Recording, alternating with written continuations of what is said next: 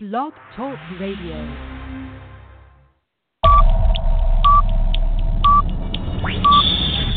Ten, nine, eight, seven,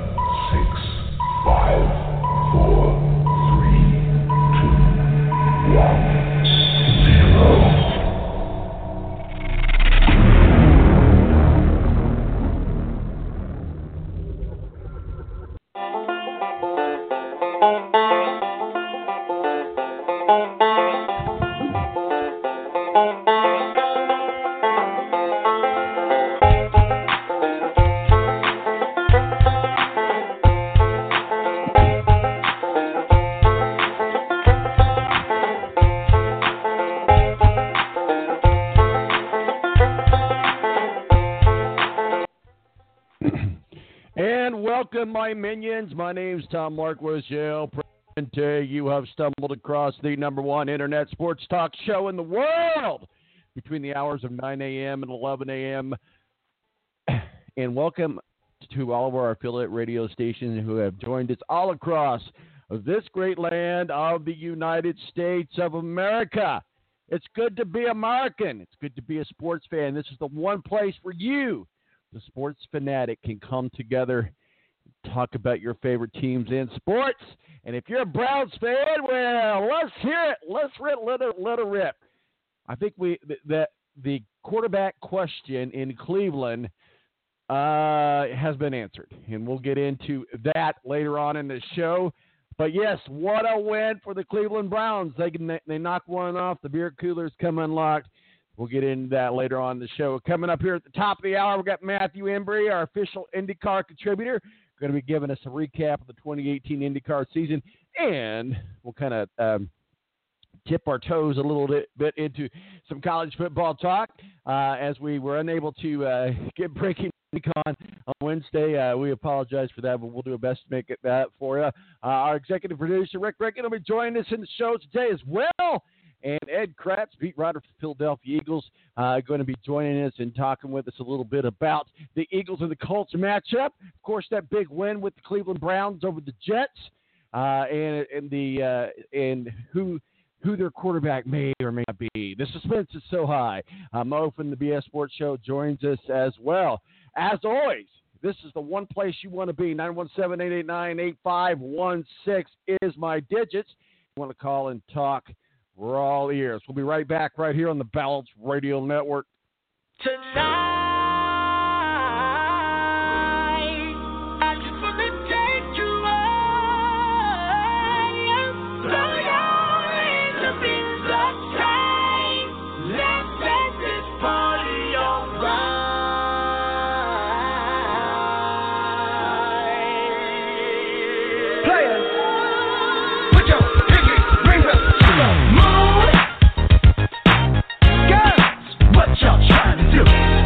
The Air National Guard is a reserve component of the United States Air Force and serves alongside active duty Air Force members in times of a national crisis. In addition, the Air Guard serves the state and local community in a wide range of capacities. The reason people join the Air Guard is as diverse as our members and includes such reasons as a deep desire to serve their country, money for college, travel, new job skills, and the pride that goes along with belonging to the greatest military organization in the world. I joined because I felt a calling to serve my country, but I didn't want to be far away from my family, so the Indiana Air National Guard was a perfect fit for me.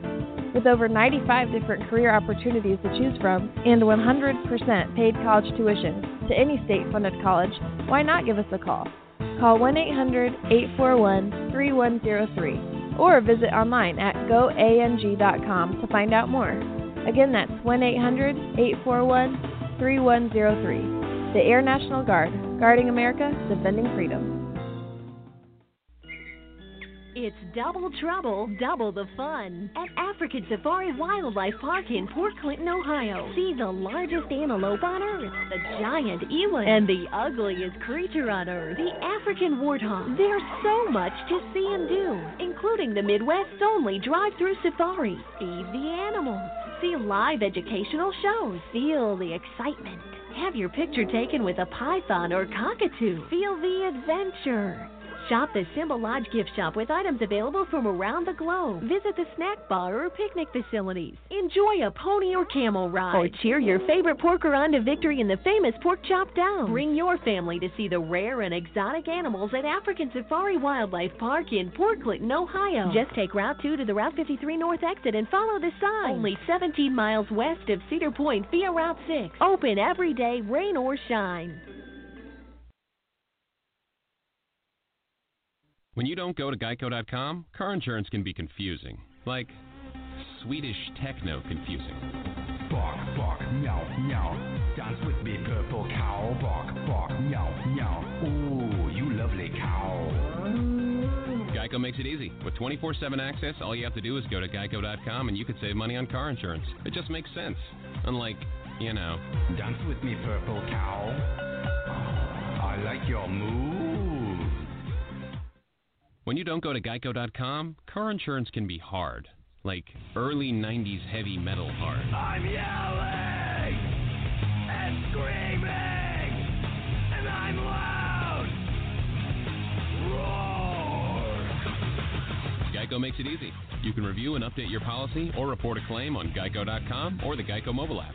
Because shouldn't we all have a little less stress in our lives?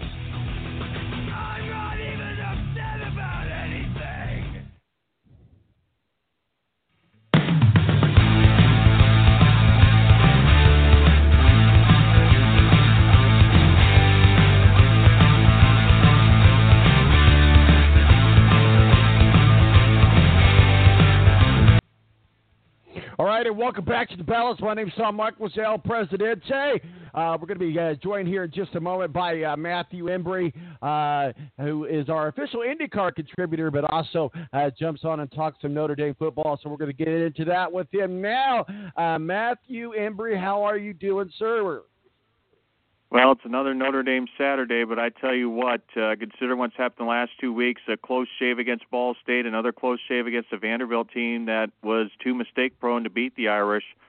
Uh, this Wake Forest game being the first road game of the year uh, certainly uh, provides a landmine that Notre Dame uh, all of a sudden is going to have to dodge. And considering when we talked at the start of the year on breaking rank with Rick Riggin, uh, this is a, certainly a different scenario than what we were expecting at the start of the year.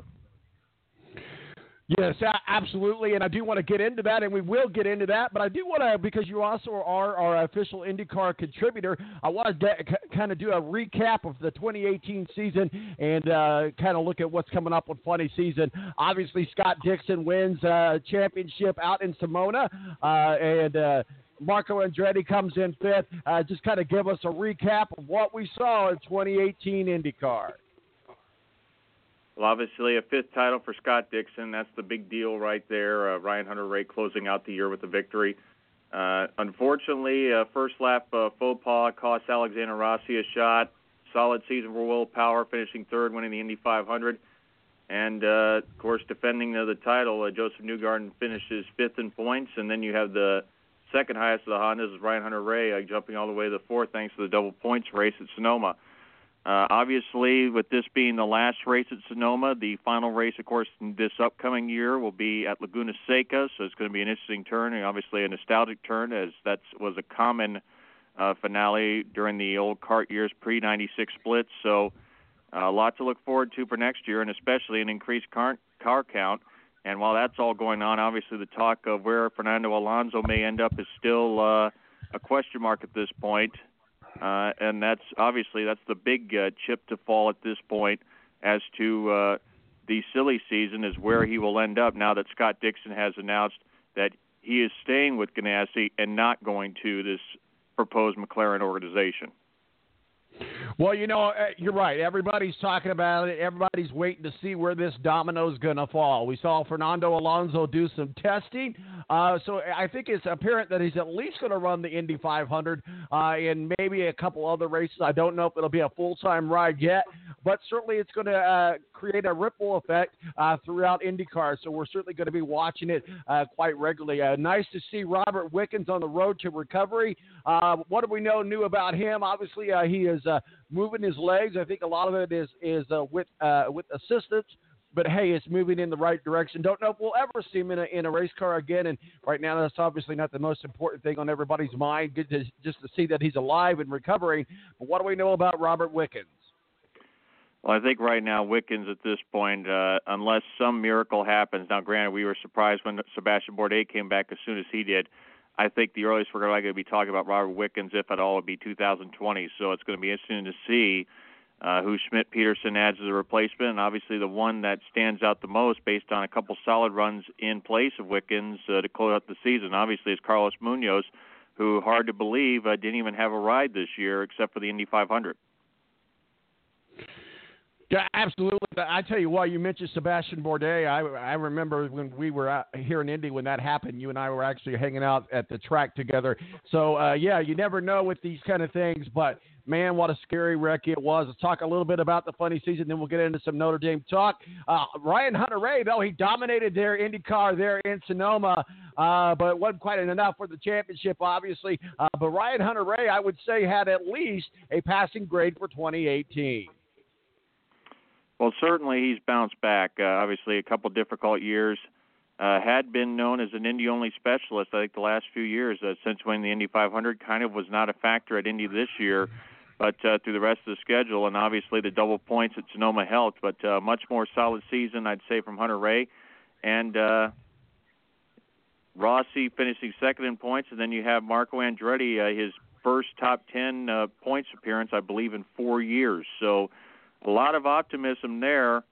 And uh, but going back to Bourdais, I'm very curious to see what happens for him because there is rumors about the other business partners with this Coyne entry, Jimmy Vasser, James Sullivan.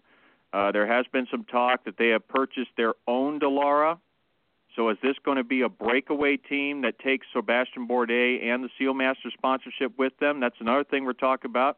We're also seeing with Dale Coyne Racing, they're even talking to uh, the other uh, McLaren driver for the past few years, Stoffel Vandoorne, was possible ride. So you add that along to Pietro Fittipaldi and Zachary Claman DeMelo, and uh, you got a very interesting situation there at Coyne, and possibly with this breakaway team involving Jimmy Vasser and James Sullivan. Spencer Pigot returns to Ed Carpenter Racing. Uh, they seem to have a good uh, relationship going on there. What do we know about uh, Ed Carpenter going into the funny season?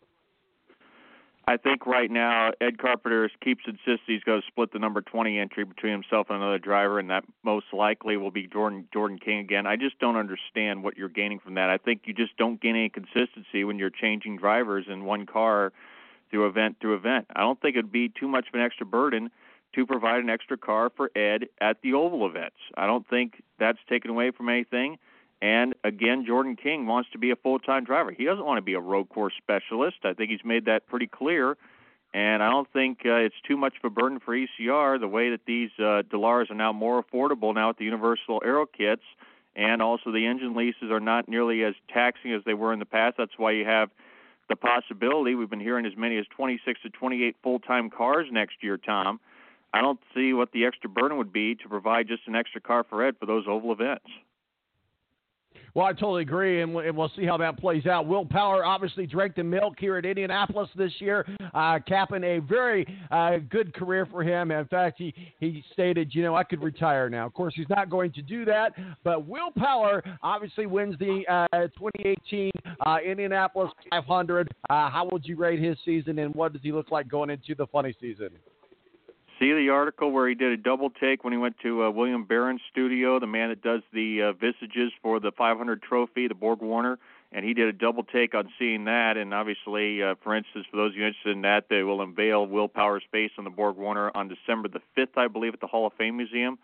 But uh, another solid year for Power. He is clearly now the number one. When I thought uh, Josef Newgarden was on the verge of taking that spot away from him at Team Penske, and uh, I think the guy that needs to bounce back is Pagenaud. Yes, he finished sixth in the points, but I think he is still coming to grips with this uh, universal aero kit. I mean, that's part of the reason why I don't think he won a pole and didn't win a race this past year. So I think he uh, certainly is going to be under the gun entering 2019. And then the rumor swirling around is they are expanding to four cars, while Helio Castroneves is not the man expected to take return to full-time service. Uh, I'll be very curious to see uh, who the captain is going after if he is expanding to four cars again, if it's not Helio Castroneves. Well, you know, I think the obvious thing that people would want to talk about is is it Fernando Alonso? Everybody's going to ask, is it Fernando Alonso? We look it over at uh, Andretti Motorsports, Alexander Rossi, one of their top drivers. Marco Andretti d- does fifth in the 2018 standings, but is it uh, going to be uh, Andretti that picks up Fernando Alonso. So a lot of answers are, within that. Uh, I, I, would be curious to see if uh, um, if if uh, if uh, I am so sorry I got a brain fart, uh, but uh, Helio Castroneves returns to a, uh, a full-time ride. I'll be surprised if that happens. But what are we what are we looking at here? Some of these uh, major stables of players that we thought would be a player for Fernando Alonso, particularly uh, Penske and particularly uh, Andretti Motorsports.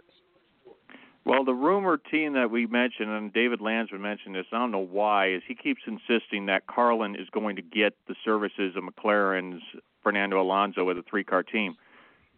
The thing is, though, why would Alonso want to go to Carlin? I mean, if you are Fernando Alonso, you want to be here because you want a chance to win races and win a championship. And yes, Carlin had a decent, okay year with a five top ten performance from Charlie Kimball. But that is not a team that is capable of challenging for a championship in just his second year of existence on the IndyCar level. It's not going to happen. So you look at the teams left. Well, if it's not Penske, I'm assuming the thing right now is there's going to be, you know, I think obviously there's some burnt bridges between Alonso and Honda, but I believe there will be some mending of the fences, and I believe that at worst they will provide a fifth car at Andretti, and that 29 car will be Fernando Alonso's. Right, we'll quickly. We'll go through the uh, the top ten as it ended in 2018. Scott Dixon, Alexander Rossi, Will Power, Ryan Hunter-Reay, Josef Newgarden, Simon Pagenaud, uh, Sebastian Bourdais, Graham Rahal, Marco Andretti, and James Hinchcliffe. And I'm sorry, I said he came in fifth. He actually came in ninth. Marco Andretti, of course. Uh, Robert Wickens uh, somehow managed to finish 11th after it all. Uh, and, and so forth. So, as we look at the top 10, what are your thoughts in the 2018 season? What a bounce back for Hinchcliffe after failing to qualify for the Indy 500. Uh, you talked about Wickens at the top half of the season, had a solid run. That's part of the reason why he stayed up there. Uh, man that just missed out on the top 10, uh, Takuma Sato. Uh, interesting that Rahal Letterman has decided to keep him for another year. Obviously, the win late in the year certainly helping his cause to keep a ride. And uh, you talk about uh, Rahal now. Who are they going to be looking for for their third deal now that both Colton Herta – and Pato O'Ward, who were supposedly their top two targets, are now out of play. Uh, do they look possibly at a Stoffel Vandoorne? Uh, do they look at maybe a driver that is out of luck in the Coyne deal? If, say, uh, Fittipaldi, a Pietro Fittipaldi, a Zachary Claman DeMelo comes into play, would they take one of them? Uh, a lot of unknowns right now, and the thing is, like I said though, and we talked about this with Tyson Lonsleger with our field of 33 back in May, are they overextending themselves? You obviously got to be thinking even more so that if they're expanding to a three full-time uh, car deal uh, for 2019. Well, absolutely. So let's look ahead into uh, the 2019 Indianapolis 500. Yes, it's not too early to be talking about that. Not at all. And so uh, Tony Stewart going to be uh, supposedly uh, making a an attempt to qualify there at Indianapolis 500, which I'm sure that he will. Uh, but and, then of course we, we look again. We talk again about Fernando Alonso. A lot of people are going to be talking about him as we get ready for the 2019 uh, Indy 500. but certainly Indy 500 is where you see everybody bring out the extra cars, and, and drivers do get a shot at driving. And we we also see uh, one of the great things. I mean, I, I like Hinch; he's a good guy. I really do like him a lot. Class act. Uh, but one of the great things about what happened with James Hinchcliffe at the Indianapolis 500, we saw a true bump day. And I like that. I think that's something special. I think that's why we have a field of 33. So everybody comes out but not everybody gets in the race, and it doesn't matter. It, the Indianapolis Motor Speedway uh, doesn't care if you're James Hinchcliffe, doesn't care if you're Marco Andretti, doesn't care if you're Ed Carpenter, uh, doesn't care if you're Scott Dixon. You got to be good enough to be on that track, and the Indianapolis 500 is always, always a special place in the month of May. Well, I think right now, looking ahead to 2019, I think they need to increase the parameters of qualifying. I think we could be talking 38 to 40 cars attempting to qualify, and as we saw this past year, Tom, we had two delays due to rain. If you are trying to get all 40 cars qualified and get everyone through the line, you're going to need to increase the time parameters from where they are right now, from 11 to I think 550. I, I'd like to see, you know, Jay Douglas Boles, Jay Frye Mark Miles look into possibly adding maybe an hour and a half to an hour to 15 minutes to qualifying start at 9:30, 9:45. That ensures that we would get through the field, just even if rain were to intervene slightly, and then we would have time for attempts. And I think that's part of the reason why you saw someone like a James Hinchcliffe fail to qualify is because of those two rain delays he only had one chance, and then he had the mechanical failure. Had there been more time, I think he would have had enough time to figure it out and get himself in the field. Now, it obviously didn't work out that way, but considering you have an increased field for the full time, you probably have an increased entry list for the Indy 500. So I think if they're going to continue with the two-day format, they're going to have to increase the time uh, frame and the window. I think to be able to make it possible, so it's fair for everybody. Because again, you're going to have situations where weather conditions are going to play a role in who gets an advantage in qualifying and who doesn't. So I think you need to increase the parameters to make sure uh, it's as even as possible for everybody and that everyone gets a chance. And if there are chances for second attempts, that they are given to multiple drivers instead of just a handful that just happen to be at the front of the line when before the time ran out.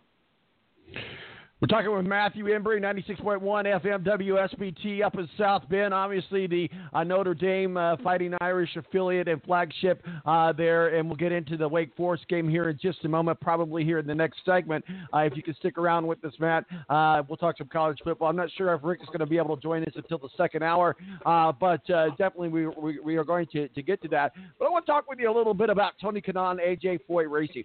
certainly, AJ Foyt Racing good stop for him. A lot of people think that may have been his final stop. He didn't light the world on fire in 2018. Uh, he had somewhat of a, I won't call it mediocre appearance at, at Indianapolis, but he certainly had an appearance at, at, at Indianapolis that was less than desirable, I would say. I think a lot of people were feeding the rumor uh, that Tony Kanaan was going to retire uh, either this year or next year. What are your thoughts on that? Are we seeing the end of the career of a great driver like Tony Kanaan? I think we're seeing if it's not going to continue in the full time schedule, I'd see an extended like what we're seeing with Helio, where he's going to continue running the Indy 500 until he loses the desire. I mean, he was leading and in control of this race till he had that flat tire. If not for that flat tire, I think you could have made a very good case that Tony Kanaan would have given uh, Ed Carpenter and Will Power a definite run for their money in terms of trying to win a second Indy 500. Now, would he have won it? Who's to say? But I think he would have definitely been a factor for the victory if not for that flat tire. Well, absolutely, and so let's let's uh, quickly go through some of these other drivers uh, before we have to go to break and then come back for our next segment. and We'll get into the the college football. You know, a driver I was really impressed with. He finished 23rd, uh, but I was really impressed over the over the of the course of the season. I think he's a good, solid driver. I think he's got a lot uh, to come back to in 2019. Zachary Claman DeMelo, uh, certainly one of the drivers to keep your eyes on question is, where is he going to end up? Uh, he certainly has the money with PaySafe to run a full schedule. The question is, though, uh, how's things going to play out a Coyne? Is Vasser Sullivan going to leave and take Bourdais with them and create two seats? Uh, where does Fittipaldi end up? And what about Stoffel Vandoorne? And then, of course, don't forget about Santino Ferrucci, who ran two races in a third car. So the question is right now is who are they going to take? And if they don't take uh, Claman DeMelo, uh, the question is, does he end up maybe in that third ride with Ray Rahal? Does he end up maybe being a full-time replacement for Wickens at Schmidt? I mean, there's plenty of options available. It's just a question of way that things are going to lay out at this point and where he, the opportunity is going to be for Zach uh, to find a ride at this point. I think that's the big question mark right now is where he'll end up because he certainly has the money to fund a full season and certainly the talent from what we saw, uh, particularly at the Indy 500 where he was not even expected to compete in, mind you and he still had a very solid performance. So you look at that scenario, uh, he's certainly one driver who it's unknown where he'll end up. He'll be solid, but uh, it's unknown at this point where he's going to end up. You know, we saw Connor Daly come in and and uh, be able to uh, get in the car at the Indianapolis 500. Not a very good showing. Uh, certainly got uh, caught up in the mess uh, that he had nothing to do with of things that happened before he was ever born. That, that happened with his father. And again, it, it was a story that got blown out of proportion. No need to go back into it. But Connor Daly uh, has seen his struggles. Yet a very talented driver, especially at Indy, especially in the Grand Prix. I think right now, if he's stuck with Tom Burns again, I think if it's an extended field, Connor Daly is going to have a problem making this field. I mean, it's just not limited to Pippa Mann. I mean, Connor had his problems. I don't know if they necessarily saw eye to eye on things, and if they do come back, I think there's going to have to be a lot of groupthink uh, put together because uh, things did not go smoothly for them. And then you look at some of the other ones in there. Uh, certainly, uh, Sage Karam crashed out of his fourth consecutive Indy 500. A lot of people are still demanding that he become a full-time driver if you can't finish in the biggest race in the world, what does that say about the rest of the schedule if you are given a full time seat? So I think right now, if Sage Karam wants to stay relevant as far as racing, he's got to be able to make the finish in these events. He just can't run up in front and then crash. I mean, that's not how it works. And uh, I think you look at Sage, I think you look at Connor. I think 2019 with these increased entries is going to become make and break uh, for some of these guys even for maybe even a J.R. Hildebrand as well, trying to make the field for Indy. Absolutely. What about Colton Herta? Can we throw him in that conversation? He's solid. I don't think there's a question. I mean, the money that's going to be coming in from Steinbrenner, the money that's coming in from Andretti and the technical support, I think you're going to be very impressed, and there should be a major improvement in that Harding organization – but I'm not sure if Colton Herta is going to be the lead man on that team. I think the lead man is going to be the reigning, the new Indy Lights champion in Pato O'Ward, who has made a dramatic climb from where he was just a couple of years ago in Pro Mazda all the way to the IndyCar Series in a span of two and a half years. Sage Karam, what are your thoughts? Like I said, he's got a he's got a race cleaner. Uh, you don't gain anything by running up front and then failing to finish uh, you've got to be there at the finish. And we talked about that. I talked about it. Tyson Lonsleger talked about during our Field of 33. He has got to find a way to finish these races. Uh, if you can't finish, you're not going to score points. And if you can't score points, you're not going to be getting championships. You're not going to be able to keep rides. So, as far as I'm concerned, yeah, he'll get another chance with Dreyer and Reinbold, I'm sure. But the question is, can he keep the car out of the wall? And right now, unfortunately, I hate to say it, but I think the answer is a definite no, he can't. So um, James Davison was the last driver that I kind of really wanted to touch on. What are your thoughts? It's going to be a struggle for him as well uh, if he does get another ride uh, with the increased entry list and the deeper field. Did take advantage of it. Unfortunately, had a disappointing performance. Obviously, the car handling really hurt him, and it led to the contact that knocked him out between himself and Sato. But uh, did well to make the field. But uh, I don't know if they can be able to be competitive. If they're going to get be competitive and make sure they make the field, they need to put something together a little bit faster than they did this past year, because I think the depth of the field for this year's race is going to make it imperative that these last minute, you know, teams put together with you know masking tape and bubble gum are not going to be competitive this time around. We're talking with Matthew Embry of 96.1 FM WSBT up in South Bend uh, certainly the flagship of uh, the Notre Dame Fighting Irish. So we're going to kind of do a mini breaking rank uh, match uh, here uh, for about 15, 20 minutes or so before we got to get into the NFL talk with Ed Kracz. We've got a lot to talk about with the NFL. The Cleveland Browns get a huge uh, win against the Jets. The world is coming apart. The Browns are going to the Super Bowl. Okay, well you, you would think so. Anyway, and certainly I think they have their quarterback pretty much in a solid situation.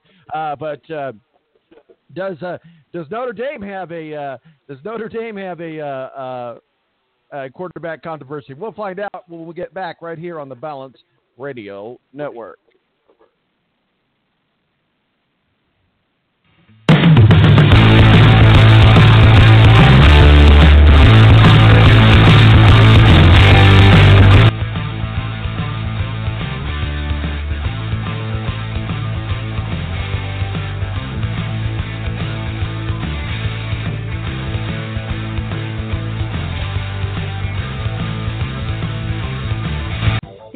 National Guard is a reserve component of the United States Air Force and serves alongside active duty Air Force members in times of a national crisis. In addition, the Air Guard serves the state and local community in a wide range of capacities. The reason people join the Air Guard is as diverse as our members and includes such reasons as a deep desire to serve their country, money for college, travel, new job skills, and the pride that goes along with belonging to the greatest military organization in the world. I joined because I felt a calling to serve my country, but I didn't want to be far away from my family, so the Indiana Air National Guard was a perfect fit for me. With over 95 different career opportunities to choose from and 100% paid college tuition to any state funded college, why not give us a call? Call 1 800 841 3103 or visit online at goang.com to find out more. Again, that's 1 800 841 3103. The Air National Guard, guarding America, defending freedom. When you don't go to geico.com, car insurance can be confusing. Like Swedish techno confusing. Bark, bark, meow, meow. Dance with me, purple cow. Bark, bark, meow, meow. Ooh, you lovely cow. Geico makes it easy. With 24 7 access, all you have to do is go to geico.com and you could save money on car insurance. It just makes sense. Unlike, you know. Dance with me, purple cow. I like your moves. When you don't go to geico.com, car insurance can be hard. Like early 90s heavy metal hard. I'm yelling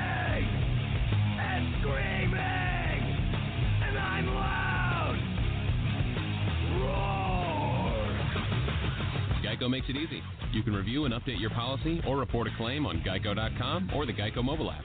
Because shouldn't we all have a little less stress in our lives? I'm not even upset about anything.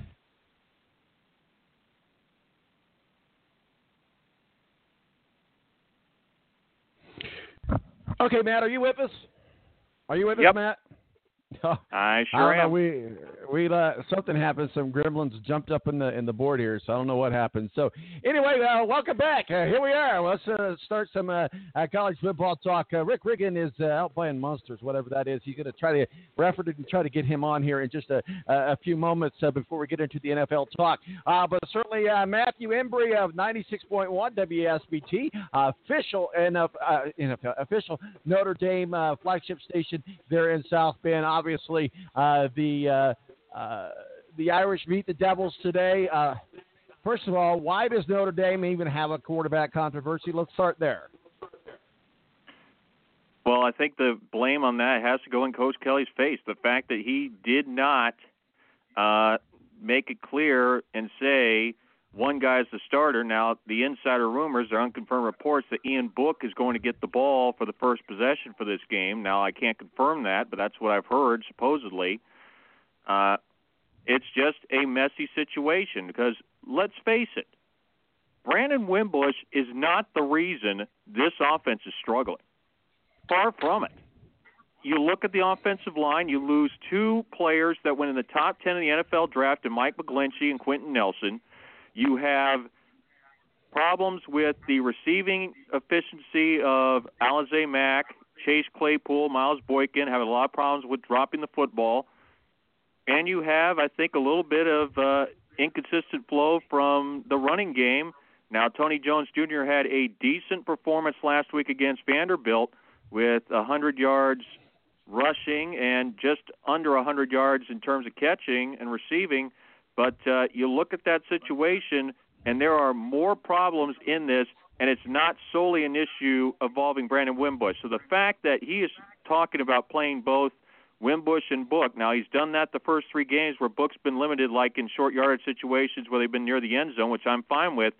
But to put it where it's one possession for Book, one possession for Wimbush, back and forth, that reminds me of the Texas game where they absolutely fell on their face when they did that strategy, and they did it for the next few games, and it didn't work out there either. So I really don't know what Coach Kelly's trying to do here, and if he's just putting the blame on Brandon Wimbush here, I'm sorry, but there is way more problems on the offensive side of the ball than Brandon Wimbush.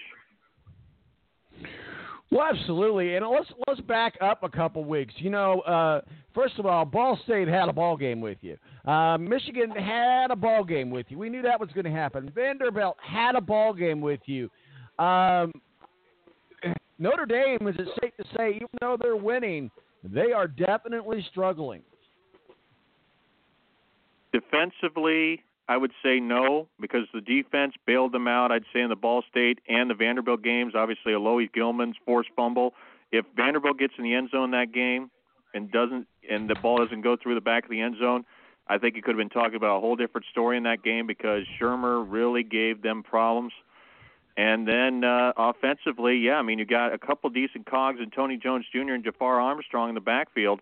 But like I said, the passing game and the offensive line, uh, they have some work to do to solidify that attack and give more options because I don't think it would matter if it was Wimbush or Book. I think they'd be struggling regardless of the situation because all the other workings in that receiving corps and the offensive line are just not functioning properly right now for them to be effective and get the ball down the field when they have possession of the ball. I mean, they had too many excuse me, too many three and outs, especially against Vanderbilt, where Vanderbilt was able to control the possession and for a Wake Forest team that prides itself on trying to run up to 100 plays a game.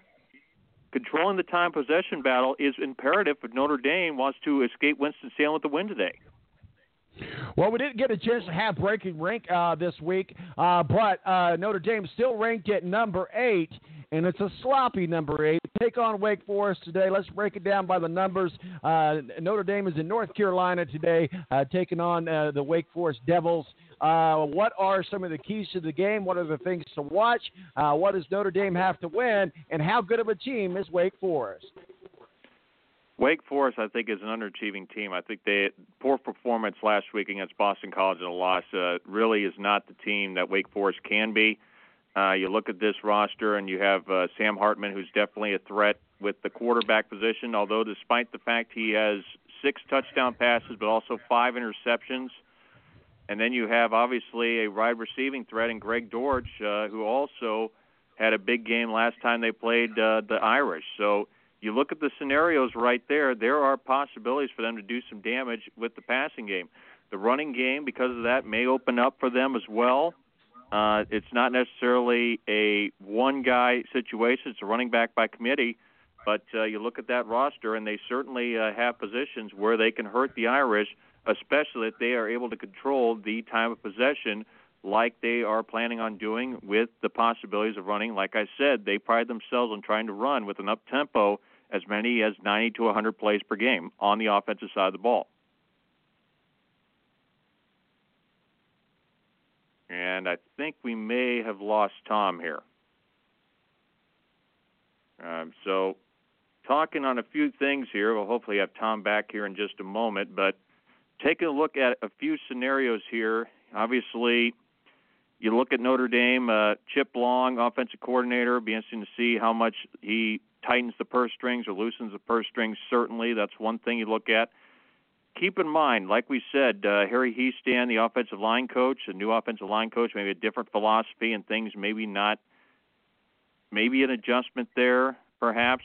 I mean, you have talented linemen there: Robert Hainsey, Liam Eichenberg, et cetera, Sam Mustipher, but uh, maybe not at the level that you're looking for. And perhaps that's one issue that's kind of hanging out there that's making things difficult for the Notre Dame offense. Now, as far as the defensive side of the ball, obviously the loss of Mike Elko to Texas A&M defensive coordinator hurt them, but I think they've had decent performance based on the first three games from the new defensive coordinator in Clark Lea. And uh, like I said, the secondary uh, could have a field day uh, if Hartman has trouble uh, with accuracy. This is a guy that only completes 55% of his passes. And like I said, six touchdown passes, but five interceptions in the first three games. So a guy like a Julian Love, who leads the NCAA in pass breakups, could have a big night. Uh, Jalen Elliott, who had two interceptions against Ball State, could come up big. And another guy to keep an eye. We talked about Alohi Gilman, the Navy transfer with the big play against Vanderbilt. But if you're looking for one breakout guy, uh, Tom, today, as far as the secondary, watch out for the true freshman in Houston Griffith, uh, the son of former NFL fullback Howard Griffith uh, with the Denver Broncos. uh, that could be the guy that has the big breakout, uh, especially if Notre Dame uh, plays the nickel defense like they are expected to to a challenge uh, this uh, passing attack from Wake Forest. Well, we're definitely going to be watching this game and see what happens and how it plays out. Uh, that's for sure because uh, Notre Dame is just, uh, especially if you're a Notre Dame fan, and we know Rick Riggin is one of those, and I'm hoping that we can get connected with him at least for a few minutes here. Uh, but it's very disappointing when you're uh, a Notre Dame fan, and uh, you know I would assume you living up there in Notre Dame country, you know exactly what I'm talking about. Fans aren't happy with the Irish right now. They need to do more than just win. But the thing is, though, and this is the thing that just irks me, is the coaching staff, well, certainly Brian Kelly and ND Nation is putting too much of the blame right now on Wimbush's shoulders, and that's where I have a problem with it. Because, like I said, there are many problems with this offense. Do not include Brandon Wimbush. Now, granted, three interceptions against Ball State wasn't great, but they couldn't get a running game against going against Ball State, so he had to throw it up. And he is a guy that is more used to having the run pass option. He hasn't had that option available to him as much as I think Brian Kelly would like him to have it. And maybe that's why they're looking at Ian Book. But either way, I just feel like you're sending the wrong message to Wimbush because he did not have a bad game against Vanderbilt. I think right now, uh, I don't know what the thought is for Coach Kelly at this point, but to put all the blame on one player when there are 10 other players on the field for the offense, I think is taking it very the wrong way, and I think that's what we've looked at. I mean, we've said it on Sports Beat uh, Thursday and Friday when they made the announcement. They didn't announce. Uh, they just mentioned, or Kelly mentioned during the Thursday press conference that both players, uh, Book and Wimbush, would play. An open-end question and then we find out this morning, supposedly, that it's going to be Ian Book that's going to be the starter. Again, that's unconfirmed, but that's what we have heard. Uh, so I just don't know what you're sending the message as far as to Brandon Wimbush at this point, Tom. Yeah, absolutely. Joining us now is the the lost, the ghost, the ghost man, Rick Riggin. How are you, sir? Hey, pretty good, Tom. Been busy two weeks, buddy. Oh, I understand. So you're out buying monsters. That's always good. It's getting to be that time of year, isn't it? Absolutely. Well, I, I know you. Know, as, many, as many, as, just real quick, as many, as many as uh, these monsters that I drink, I think we need a monster sponsorship here on the show because they just came out with this new flavor called Pacific Punch. It's not too bad. I had to give it a try. So, Monster Energy, if you're listening, the balance is sitting right here waiting on your uh, sponsorship dollars. Hey, hey, monsters go good with Jaeger bombs. That's right. so, so uh, Rick, you know, we're talking here uh, with uh, Matthew Ember, who uh, who's joined us, talk some IndyCar, and we're kind of having a mini breaking hey, rank because we because we uh, uh, uh, missed the show on Wednesday, so we're trying to play catch up a little bit. But I mean, again, going back to uh, w- without beating a dead horse, but bringing you into the conversation, Rick, you're not happy with with Notre Dame. Notre Dame fans aren't happy with Notre Dame. They're winning, yes, that's true, but they are also struggling, and and, and I kind of seen a, a trend since Michigan, then Ball State, then uh, Vanderbilt. If I'm a Notre Dame fan, I'm a little concerned about Wake Forest based on what we've seen over the past three games, Rick. Well, I'll just go back to Wake Forest. Last year, they how they played uh, Notre Dame, put them, I think, 35, 38 points up against the Irish last year. Uh, if they're going to score like that again, and Notre Dame's going to put up more points than 24 points like they've been doing the past couple weeks. So uh, I think the offense is stale. I think our offense is like highly predictable under Chip Long, and they also want to run the ball try a, a power running game out out of the shotgun formation or or your, or your pistol formations, and uh, it, it just it needs a spark, and I know I think they're going to start Ian Ian Book today. Maybe uh, he'll get the uh, get some passing yards going, but bring a spark to the offense. I'm not sure if that's the right decision to make. I think it's what the fan base wants is a, a change of pace, a change in the offense because the offense just looks stale, and at times it looks like Brandon Wimbush just he doesn't know how to read a defense just yet. So, uh, Matt, uh, go ahead. You're up, and we'll go ahead and get into this top 25 real quick uh, uh before 9 o'clock. I know, Rick, uh, you got a hard stop as well, uh, and so we got to get into the NFL talk, so we'll try to cover as much as we can. but, Matt, do you have any comments on Notre Dame? Any more comments on Notre Dame or what Rick just said? Well, I think, like I said, it's not necessarily the issue with Wimbush. I think the receiving corps needs to limit the drops, and the offensive line needs to be more effective. I think they need to give Wimbush more options, and I think the same thing would be happening if it was Ian Book under center. It's just the quarterback right now, whether it's Wimbush or Book, just do not have the options to them, effective options to allow this offense to be effective. I don't care if it was Wimbush, Book, or Jurkovec. I think either quarterback will be struggling with the way this receiving corps has been dropping passes and also how this offensive line is not gelling like they did when they had Mike McGlinchey and Quenton Nelson. I, I, he's Let's right. kinda get through- It's not. Go it's ahead, not. It's not ahead, just Rick. a quarterback problem. It's not just a quarterback problem. It, it's it's across the board on the offense. So I mean, he's right, but they're going to try to bring a spark to the team. Uh, maybe a new life. I start him but today. We'll see how it goes. Uh, you know, he's a little better passer. Maybe that's what the uh, receivers need. I, you know, I'm not real sure, but you know, Matt's right. It, it it's kind of across the board. It's not just the quarter, quarterback position.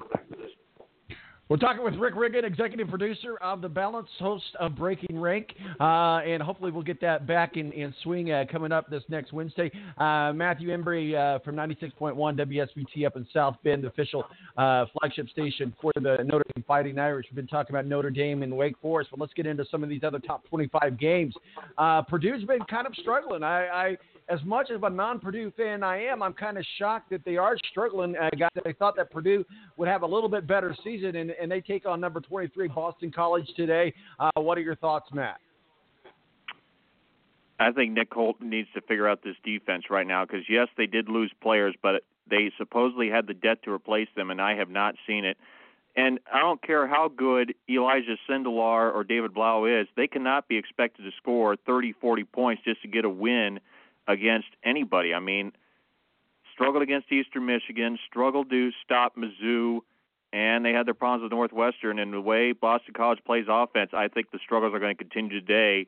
And unfortunately, Purdue is going to lose again at home and are going to drop to 0 4. And uh, I think at this point, I have a hard time seeing Rick where this team is a bowl team for 2018. Yeah, if they drop to 0 4 today, I don't see just where it's possible they haven't hit, hit the Big Ten schedule yet, and they're already going to be 0 4 after today. But this team is really underperforming. I think they're a lot better than 0 3. But Boston College is uh, they're, they're scoring juggernaut so far this year. And you know the the game last week against Mizzou, I would just put that on uh, Drew Lock, um, Mizzou's quarterback. You know he's one of these. Uh, NFL draft picks, you know, high draft picks. Him and uh, Justin Herbert from Oregon are the two guys that uh, we're kind of looking at for the uh, top of the class for quarterbacks this year. So they had to go against that last week. That are going against a against an offensive juggernaut against uh, Ball State, uh, not Ball State, Boston College this week. So I agree, it's going to be 0 4, and if they go 0 4. It won't be a bowl appearance this year. Well, Well, we you know, mentioned the other- Tom. Uh, what about Mizzou? They host Georgia. Can they give the Bulldogs a run?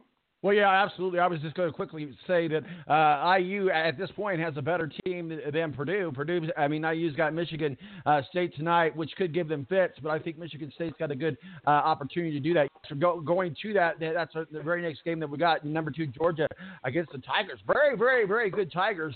And I tell you what, and, and put this down as one of the shockers of the week. I really think uh, it'll be a close game, but I think at home uh, the Missouri Tigers can beat Georgia, and it's going to send a ripple tide uh, through the SEC uh, this afternoon. Rick. And FAU is supposed to beat Oklahoma also. So I, I, I just think that uh, Georgia's one of these elite teams this year. There's there's just maybe three or four teams that can actually give Alabama a game, and Georgia's going to be one of them. I just don't think Missouri has the has the weapons to uh, compete with Georgia. Uh, we saw what Georgia did South Carolina last week or week before, whatever it was, and then uh, I just don't think Missouri's going to even hang hang tough in this game at all. I think it's way over by halftime. Rick, Rick let's look at uh, the uh, most overpaid, most overrated coach, uh, Jim Harbaugh, in the number 19 Michigan. Obviously, a Big Ten uh, game with them. And Nebraska, Nebraska is going to have a good team this year. Got a good new coach.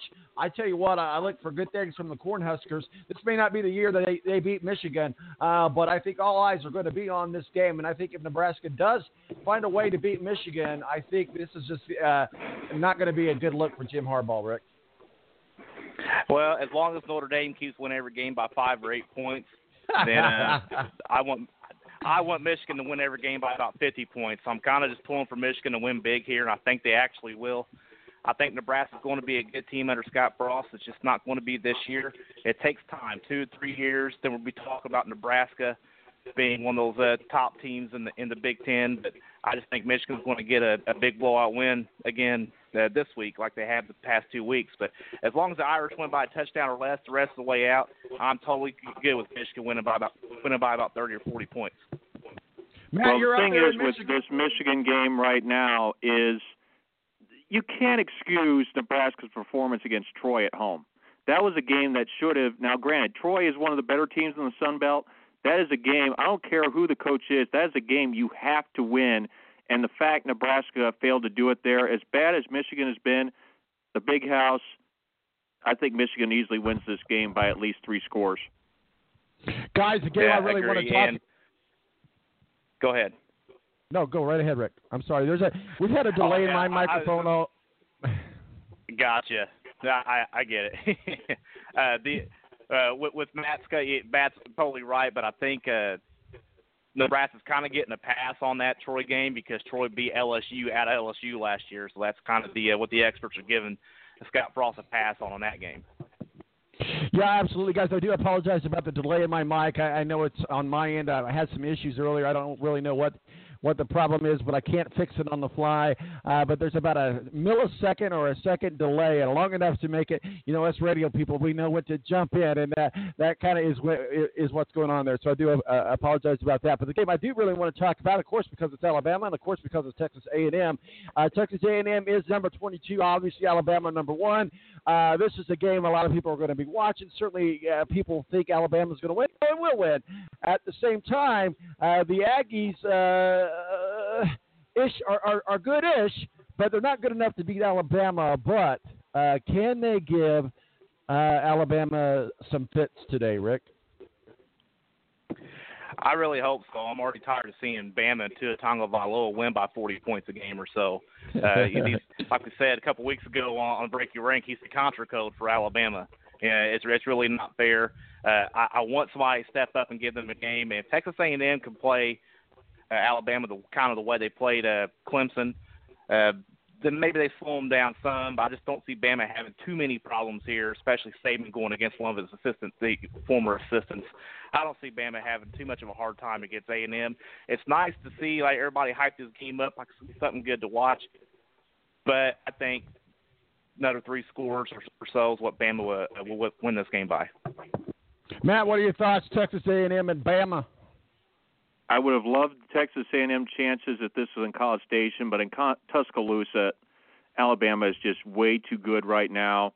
And I think about the only team in Tuscaloosa that's going to give them a run is possibly Auburn at this point. I just don't think Texas A&M. Granted, they were playing with house money against Clemson. I think the pressure is going to be on them, and they're going to buckle against the Crimson Tide. Alabama wins this game handily. I think a, a team that all- three of us like it, over on Breaking Rankin, we've talked about them before, and I think that they're a team uh, that can be a very solid top 10, even though they're number 12, and that's West Virginia. They take on Kansas State uh, Wildcats uh, today. Uh, Matt, what are your thoughts? Uh, West Virginia, you know, they're the real deal. They really are, and they're going to be in a bowl game, that's for sure. Still see, need to see some things right now. The thing that helps them, though, Kansas State had a horrendous game last week and a loss. Uh, Mountaineer Field. But uh, yeah, I think right now that's still a tenuous spot for West Virginia, considering what's left in the Big 12 slate. But for now, I see they get by Kansas State without much of a problem. But the rest of the schedule, I don't think favors them uh, getting uh, into the situation where they have a chance to get into the playoff. Rick, what are your thoughts? West Virginia, Kansas State.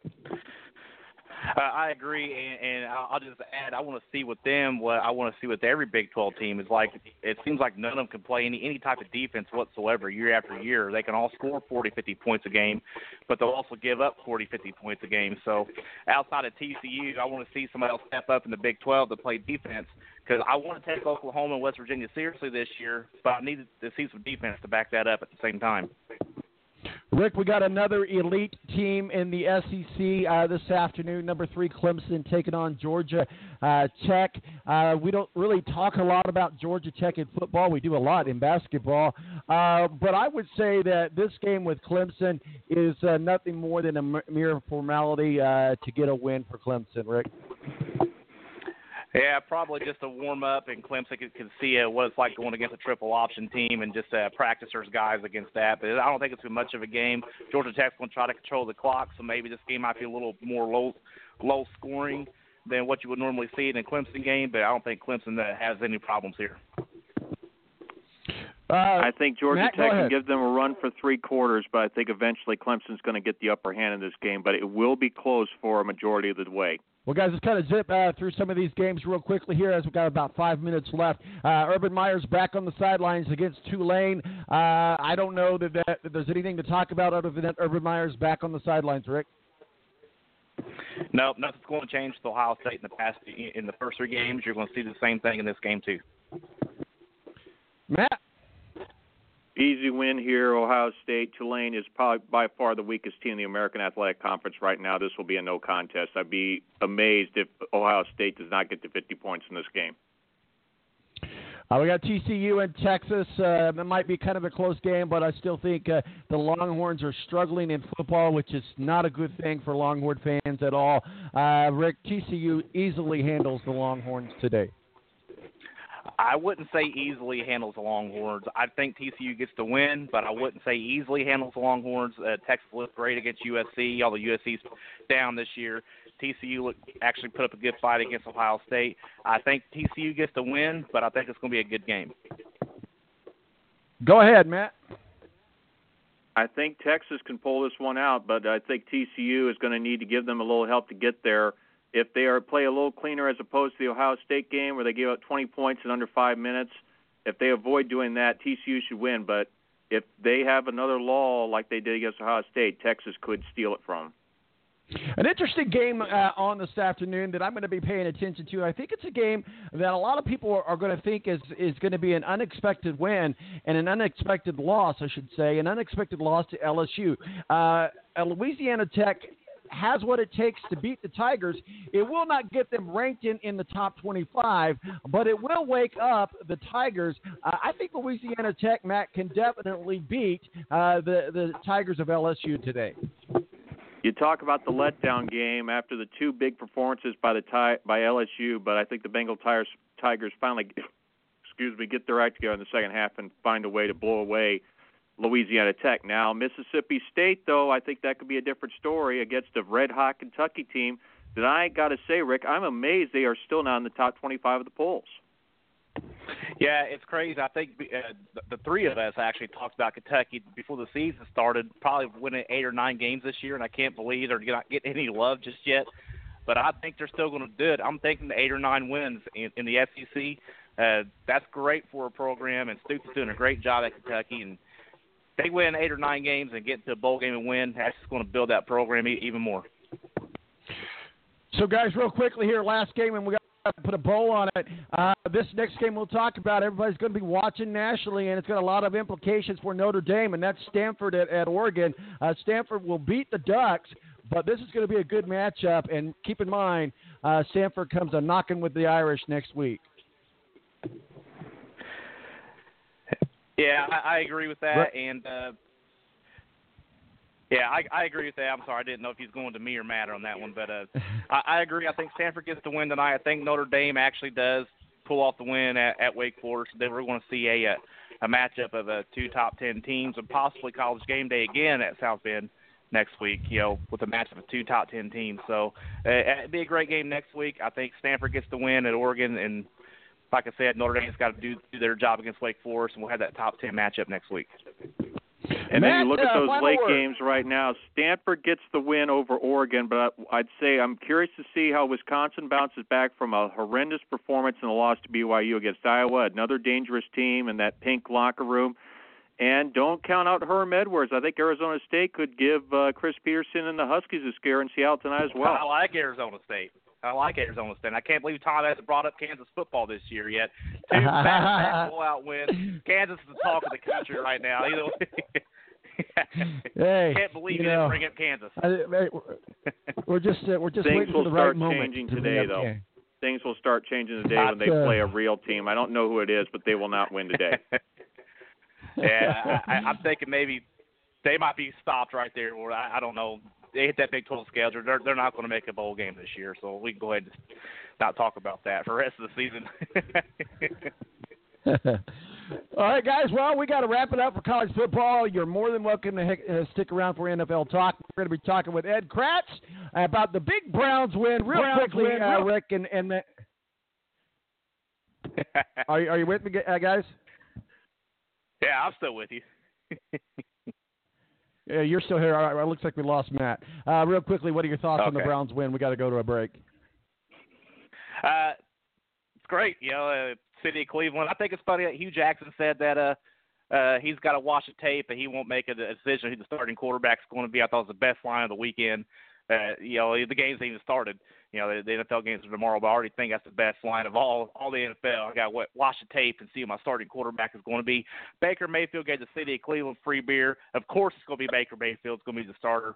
They can roll out Aaron Rodgers and Tom Brady at quarterback in Cleveland, and uh, the crowd will boo them because they want Baker Mayfield. Baker's going to be the starter, and I- I think good things are coming for Cleveland. You know, Baker Mayfield looked like a superhero, so we'll see how it plays out. But I know it's just the Jets. It's just one game, but that was the best line of the weekend uh, so far.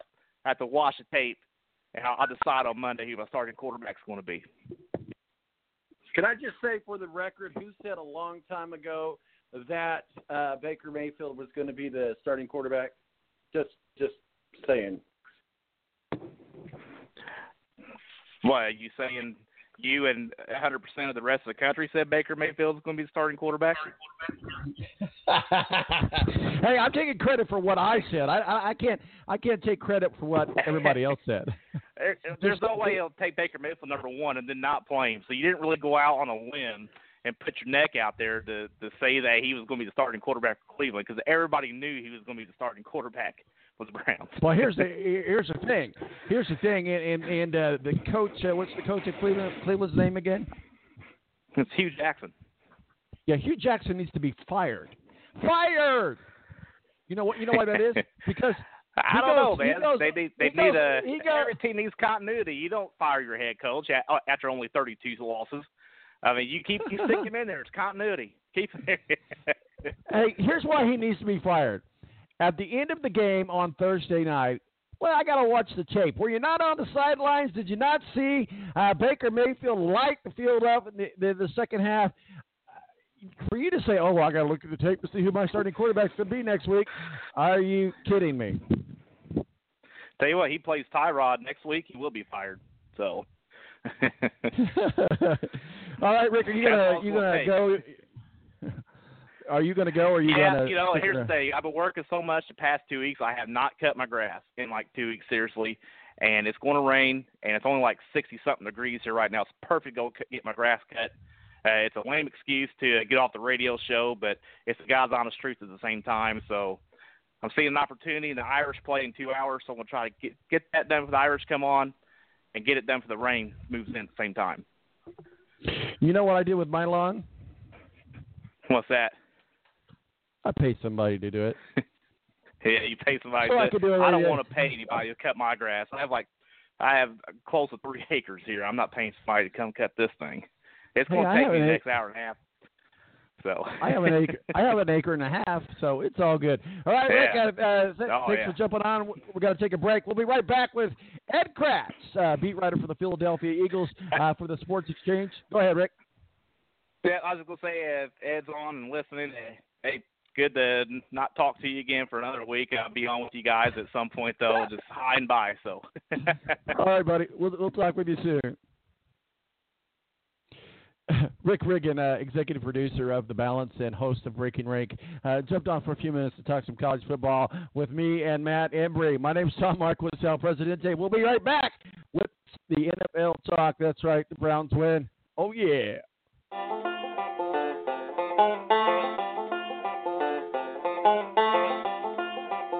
The Air National Guard is a reserve component of the United States Air Force and serves alongside active duty Air Force members in times of a national crisis.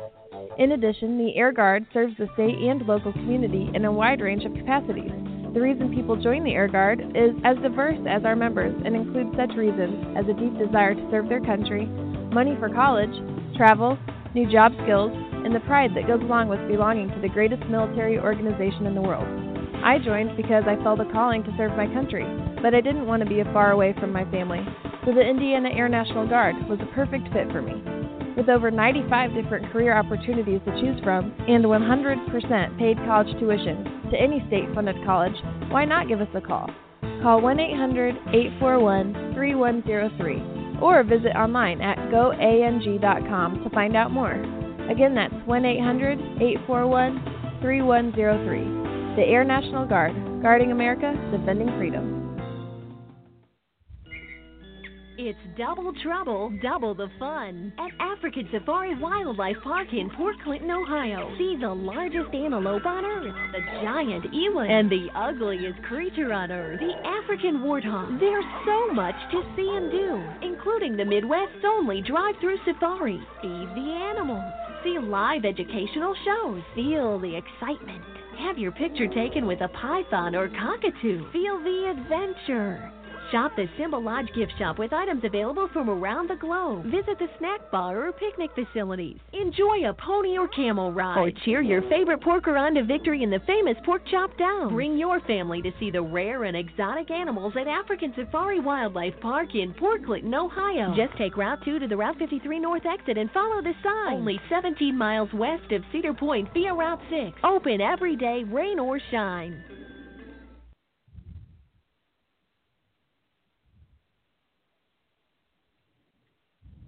When you don't go to geico.com, car insurance can be confusing. Like Swedish techno confusing. Bark, bark, meow, meow. Dance with me, purple cow. Bark, bark, meow, meow. Ooh, you lovely cow. Geico makes it easy. With 24 7 access, all you have to do is go to geico.com and you could save money on car insurance. It just makes sense. Unlike, you know. Dance with me, purple cow. I like your moves.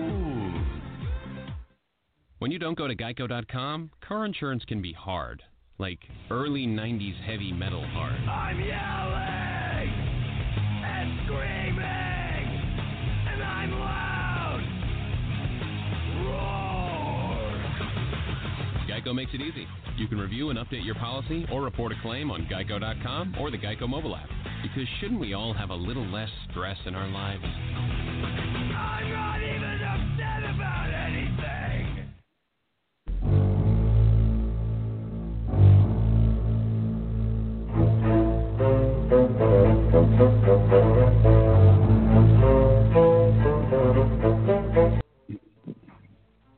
All right, and welcome back to the Balance. My name's Tom Marquis, El Presidente. One hour in the books.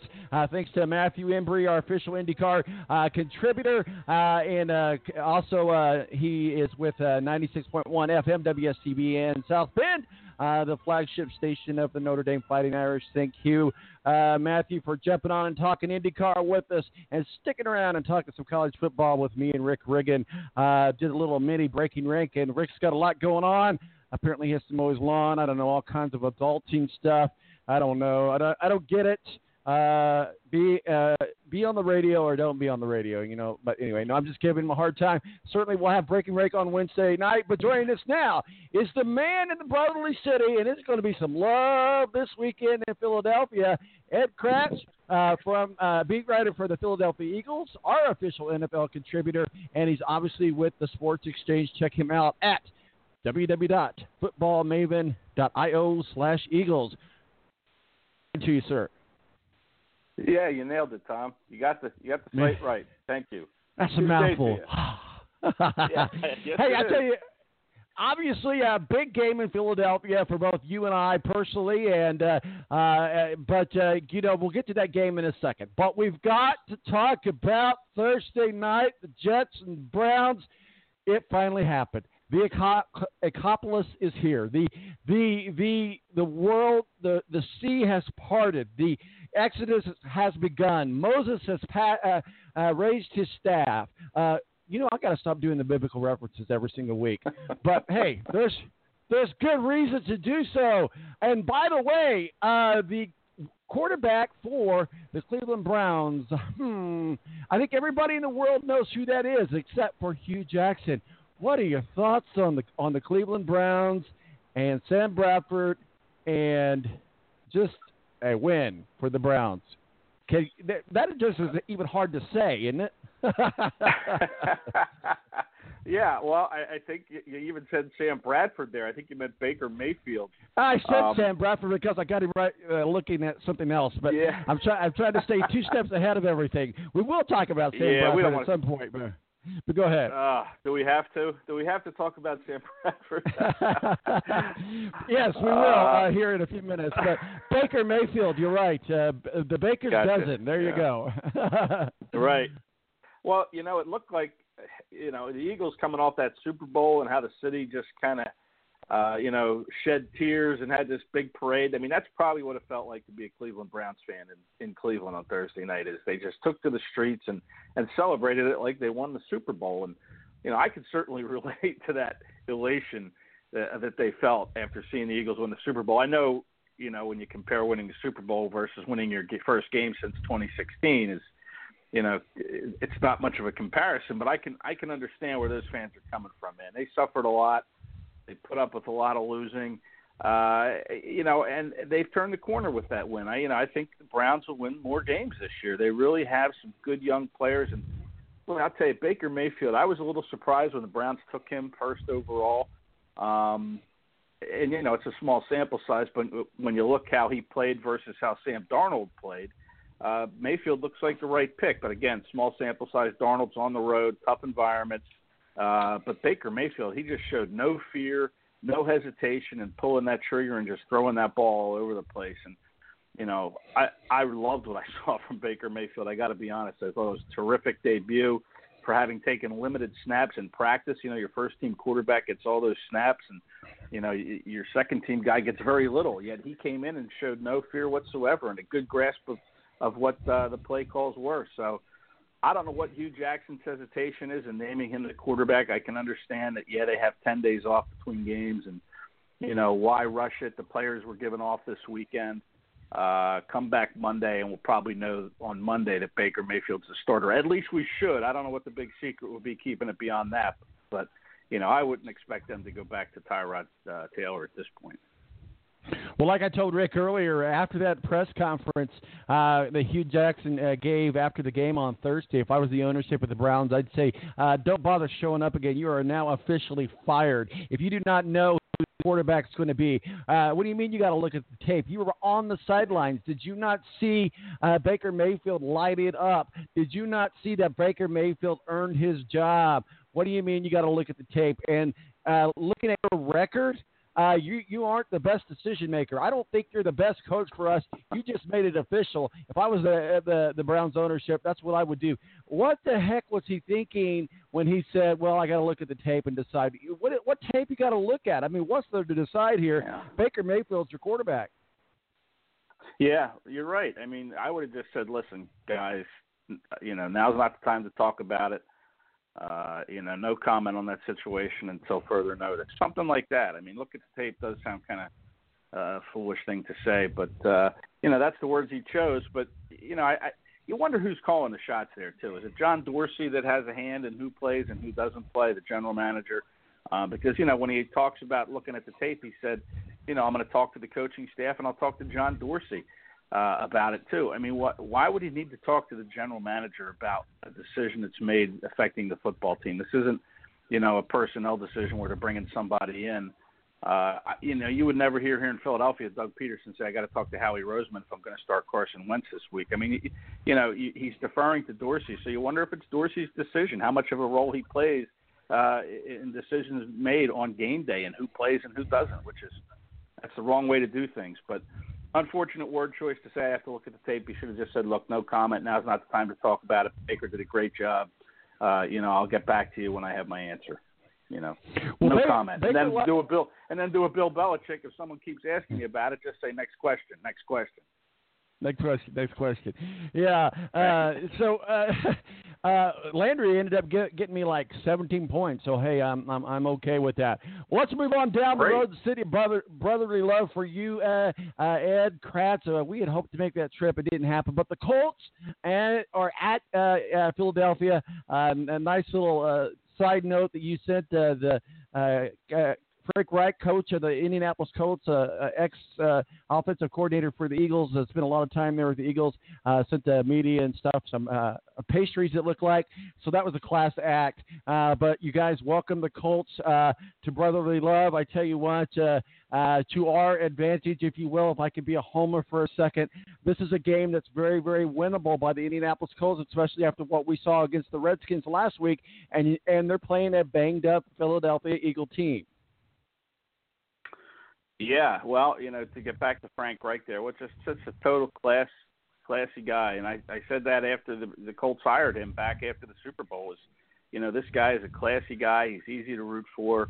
Um, you know, he sent a bunch of Italian pastries to the media uh, center on on Friday. You know, a bunch of cannoli and some Italian cookies, and a nice note that thanked the media for covering him fairly and uh, doing a nice job with his family uh, while he was here as the coordinator for two years. I mean, you know, I, I just think the world of Frank Reich. Everybody in the building thinks the world of Frank Reich, but uh, you know, you have to separate that now and, and play against him on Sunday. And you know, he is very familiar with the Eagles' scheme. Obviously, he spent two years here. He knows uh, some of these formations that uh, the Eagles are going to run at him. Uh, and uh, you know that's an advantage. You know he kind of downplayed that when we talked to him during the week on a conference call, but uh, you know Doug Pederson's not downplaying that. He knows uh, that Frank Reich knows what they're going to be trying to do, and uh, that's going to play into their hands. You're right; it's a winnable game for the Colts. The Eagles are banged up. They're going to be without two of their running backs, Jay Ajayi and Darren Sproles. Uh, Corey Clement turned up on the injury report Friday as questionable with a quad injury. He's expected to play, but when you have a quad, you just don't know, you know, how that thing's going to respond, how effective you're going to be, uh, and how long you're going to be able to play. So if those three guys are out, two of them already are, you're reduced to Wendell Smallwood, who was a kind of an afterthought, at, you know, during the Super Bowl run last year. And Josh Adams, a kid from Notre Dame, who they just signed off their practice squad, who hasn't taken a snap in a regular season game. So, when you have a quarterback like Carson Wentz who's coming back, making his season debut off of that knee injury, you want to rely on a, your ground game, of course, but I don't think the Eagles are going to be able to do that if they just have Smallwood and, and uh, Adams available to them. Uh, you're going to want to rely on your tight ends too. Uh, the Eagles are a little banged up there at the tight end spot, but they still have Zach Ertz, and you know the weapons that Wentz has at receiver after Nelson Agholor, you have Jordan Matthews, who they re-signed kind of off the scrap heap, who was here, uh, you know, to start his career for three years before he got traded. He's back now, but you also have Shelton Gibson, uh, who hasn't done anything in the NFL, and you have Kamar Aiken, who's kind of a retread veteran off the street. So, you know, you look at the weapons that the Eagles are throwing out there for Wentz and making his season debut, and you know, it doesn't really inspire a lot of confidence. It's a big concern when you factor that in, plus Reich's familiarity with the team. So, yeah, the Colts can win this game. Uh, the Eagles will have an emotional lift getting Wentz back, but, you know, can that carry for all 60 minutes? It usually doesn't. It might give them a lift early, but then it just becomes a football game. And, uh, you know, the Colts can, can certainly win this game here in Philadelphia. Well, the Colts are an improved Colts. Obviously, we have a lot of work to do ourselves, and we've got some injuries that, as well that are going to be plague, plaguing uh, the Indianapolis Colts as they take on the Philadelphia Eagles. How big though is uh, Ajay? Ajay I can't even say his name. Ajay? JJ? Ajayi. AJ Ajayi. Ajayi. Man, Ajayi. How big? That's going to sting. That's going to leave a mark. Him not being able to play against the Colts. Huge. I mean, you know, he's your hammer. I mean, he's he has three rushing touchdowns uh, in the first two games this season. He's the he's the guy they go to, uh, you know, down in the red zone, and he you know he's a guy that uh, likes to soften up a defense. Not having him is a big. Um, yeah, it's a big thing for the Eagles not to have him. But you know, like you said, the Colts have injuries. They're going to be without their uh, running back Marlon Mack. I, I don't think I'd put him in the same category as Ajayi, but he's still their you know, one of their primary backs, and they're going to be without one of their corners, Quincy Wilson, and then you're missing your tackle, Frank Castonzo. So, um, you know, the culture is a little banged up too. And you know, we talked about this last week how injuries really play a factor as the season wears on. And here we are in week three, and you know, there's some key guys already missing uh, on rosters across the league, and uh, you know, that's one thing the Eagles used, did so well last year was they had a lot of depth. They had a lot of injuries, but they had some good depth to make up for those uh, for those injuries. So, uh, you know, we'll see how good the depth is on both these teams. The thing about the Colts you mentioned, I, I love their youth. I, you know, they have good young defense. Uh, yeah, it's inexperienced. We'll see how they handle the moment uh, here in Philadelphia. Handled it fine in Washington, that's for sure. They held the Redskins without a touchdown. Uh, but I like their defense. They play fast.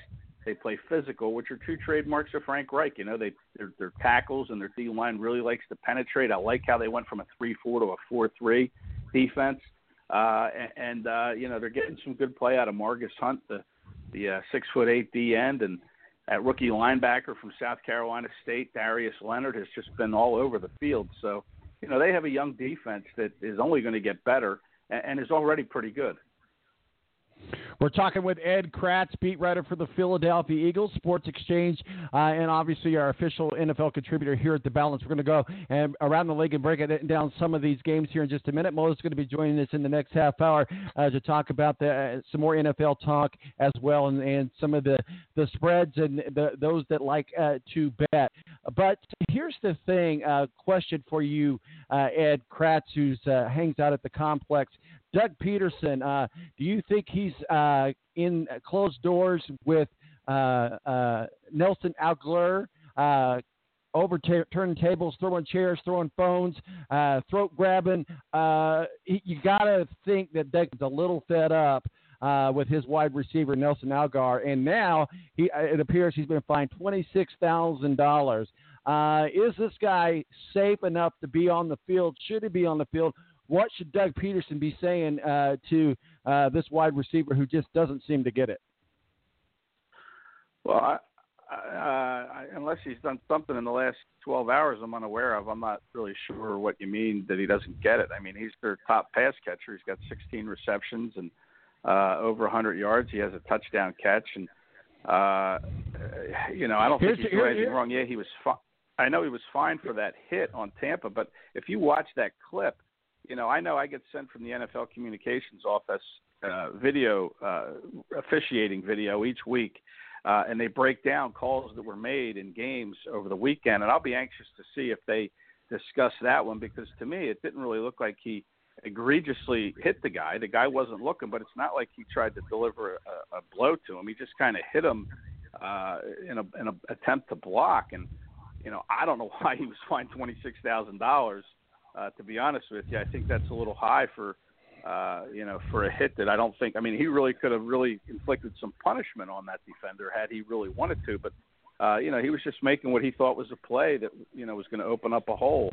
Um, you know the guy wasn't really looking, but that's a bang bang play. I don't I don't get the fine at all, um, to be honest. And you know Agholor has done everything that he's been asked to do uh, on this team. You know, he hasn't been a distraction, and frankly, he's the best receiver that they have right now until Alshon Jeffery is able to get back.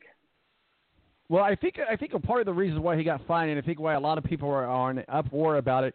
I know it's his, his first infraction this season, uh, but he went out of his way to do a full run on upper body clip. Uh, he was nowhere in in the there was no need for him to be involved with that tackle. And I, it, it looked like, and again, now I'm, I'm outside looking in, you're inside looking in, so I don't really know. So I, I can't speak to the to the reason of, of the fine, but it looked like this was a very deliberate and intentional hit uh, that wasn't needed. It wasn't a, a football play, if that makes sense.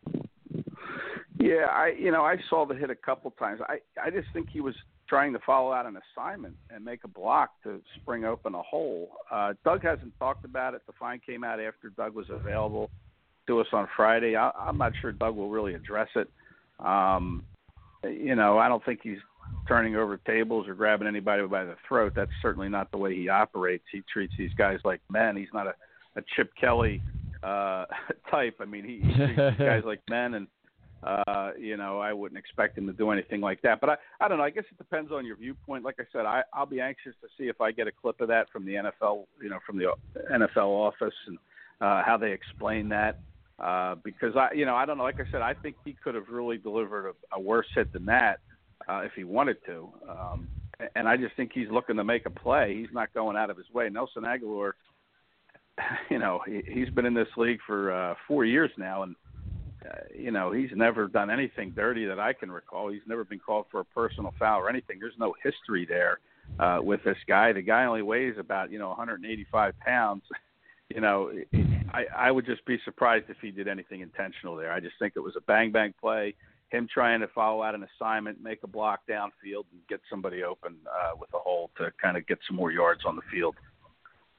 And I, I think part of the reason why people are, are thinking that Doug Pederson would be a little miffed, if you will, one, he's fined. Now everybody's talking about the Eagles and the message that the NFL is trying to send to players uh, that hey, we're, we're we're we're the real deal here. We're going to start fining you for for activities that we deem. Uh, so I, I guess where a lot of people were saying Doug Pederson might be upset where they're not focused on the Colts and the Eagles game. They're focused on this hit and this fine, and it's a big distraction. So uh, we'll see how that plays uh, plays out, and we'll keep our eye on that. And certainly a lot of football to talk about. And you know, I could see both ways, and especially listen to your uh, take on. it. That's why I wanted to get it because I knew you could give me the only take that is probably closest to right.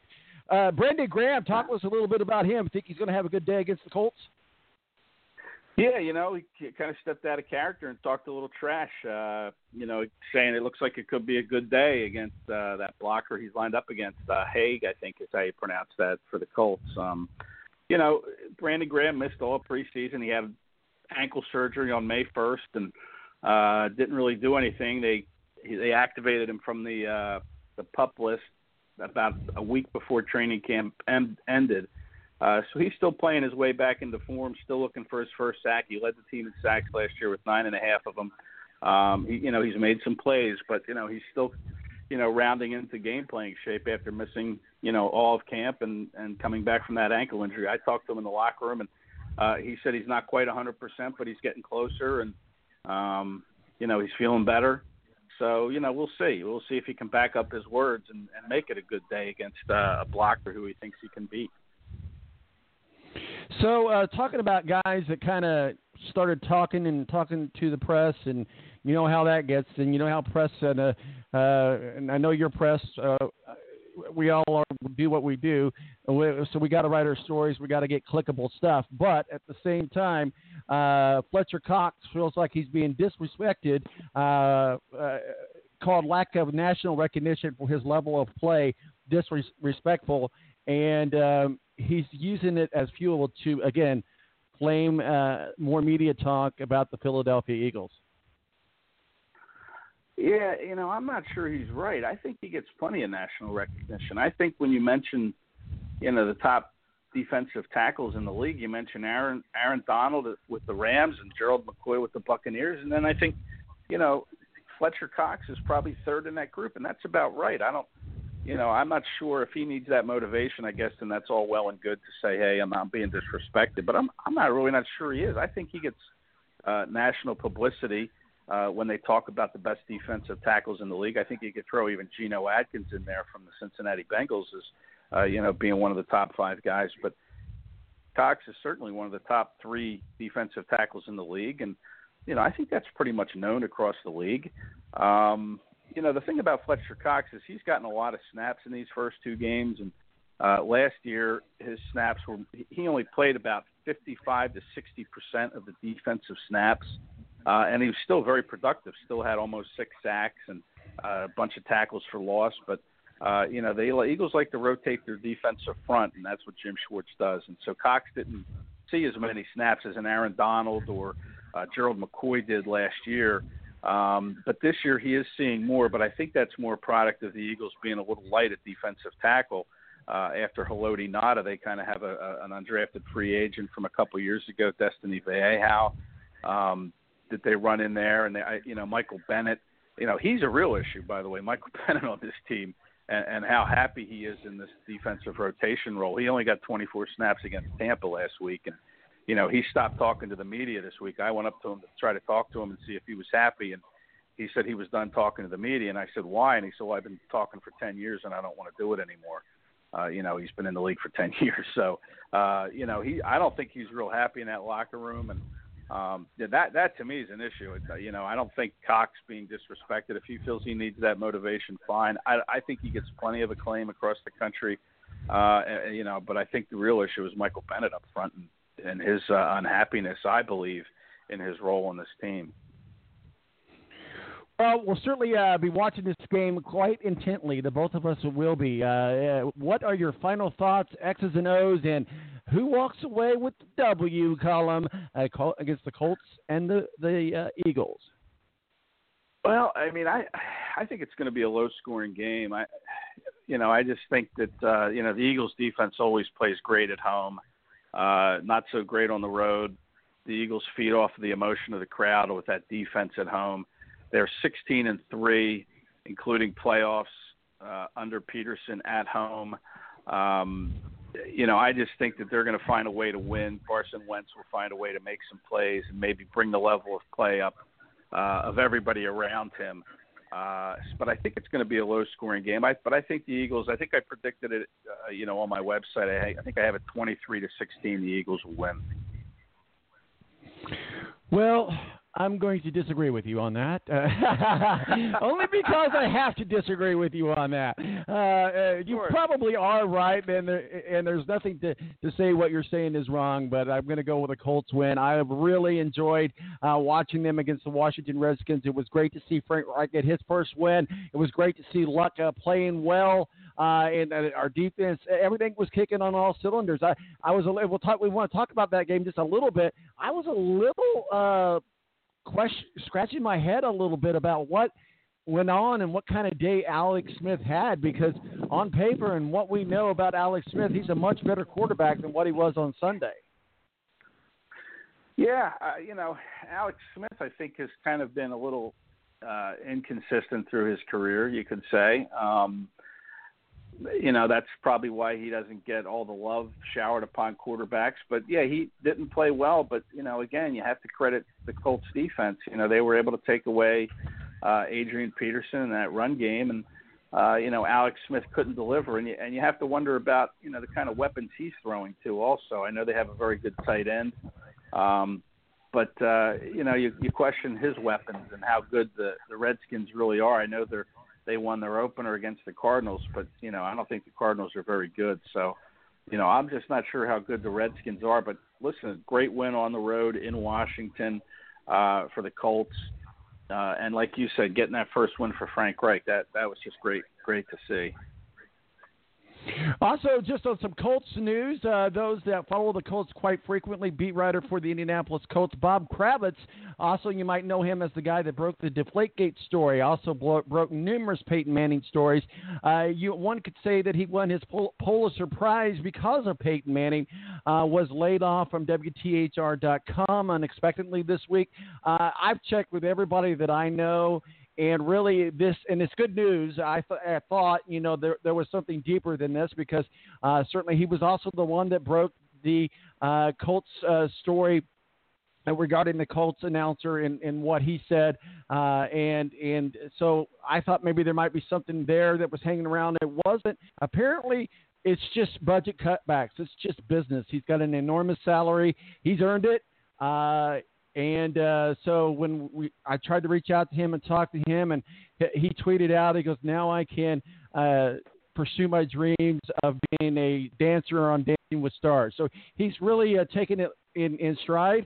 Uh, they're they're going to let him stay on for a couple more months. They're going to pay out his contract.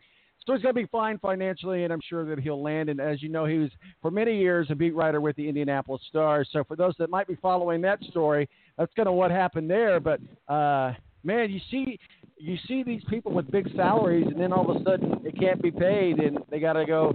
We got to make a business decision here, uh, Ed. You know, so. Uh, I I have never experienced that, but so but I, I guess it happens. Yeah, it happened to me, Tom.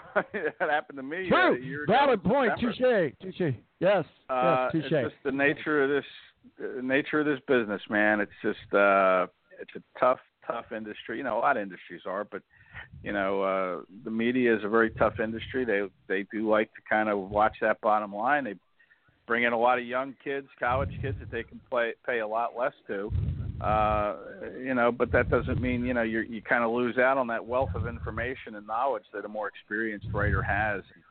Uh, that history that they bring and the ability to break stories like uh, like this writer did. But yeah, I mean, it happens to. Gosh, I don't know anybody that it hasn't happened to in this business. To be honest with you, it's just the it's just the nature of the game, unfortunately. Uh, absolutely. And for the record, uh, we did reach out and invite him to come on and talk about it. One, he didn't really want to. He did tell me on the phone the other day that he appreciates uh, the concern. Also, he's forbidden uh, by his current employer, as the conditions of things, to not talk about it publicly in the, the media per se. So he's uh, declined to come on uh, today. But we'll, we'll uh, watch him his work. I'm sh- quite certain that he will land on his feet somewhere, and with the connections that he has with the NFL, it won't be long before we see him again. Hey, speaking of news, if you will, a lot of hot takes around Vontae Davis, for, former Colt, obviously uh, brother to Vernon Davis with the uh, Washington Redskins. Halftime says, "That's it, I'm done, I'm out of here. See ya, peace." One disrespectful to the Bills. I get it. The Bills aren't the best team to play for, and I get it that you're on the tail end of your career anyway. But why not finish it out? Hey, you know, you had a little bit of an injury. Why not just say, hey, uh, you know, because of injury related stuff, I'm I'm going to walk away and and you know wait till after the game. I think it was very disrespectful to him, to the fans, and to the league, quite frankly, to just say at halftime, I'm done. What are your thoughts? Yeah, I mean, uh, it's not a good look for Vontae at all to do it when he did it. But you know, and I, I and I kind of tweeted this out as, you know, in the, in this climate of the NFL where, you know, players are you know struggling with CTE and concussions and you know anxiety disorders and you know other mental health issues. You know, I I would rather just kind of have all the facts here in the next few months. What might have been going through Vontae Davis's uh, mind at that point. You know, could he be suffering uh, from some kind of an, an affliction that we're unaware of? And you know, I know he's an easy target, and and quitting at halftime isn't a good look. But you know, you you just wonder, like, you know, maybe there's something more to it uh, than just him saying, you know what, I'm done, I'm, I quit, that's it. Uh, so my feelings are is I, I really don't want to jump on Vontae Davis here. I, I just think that there could be more to it uh, you know, especially in the climate of the NFL, the way it is with the CTE issue and concussions, and um, you know, we don't know uh, what's going through Vontae Davis's head at this point. He may not even know. He may he may be making decisions he you know he doesn't even quite understand. So.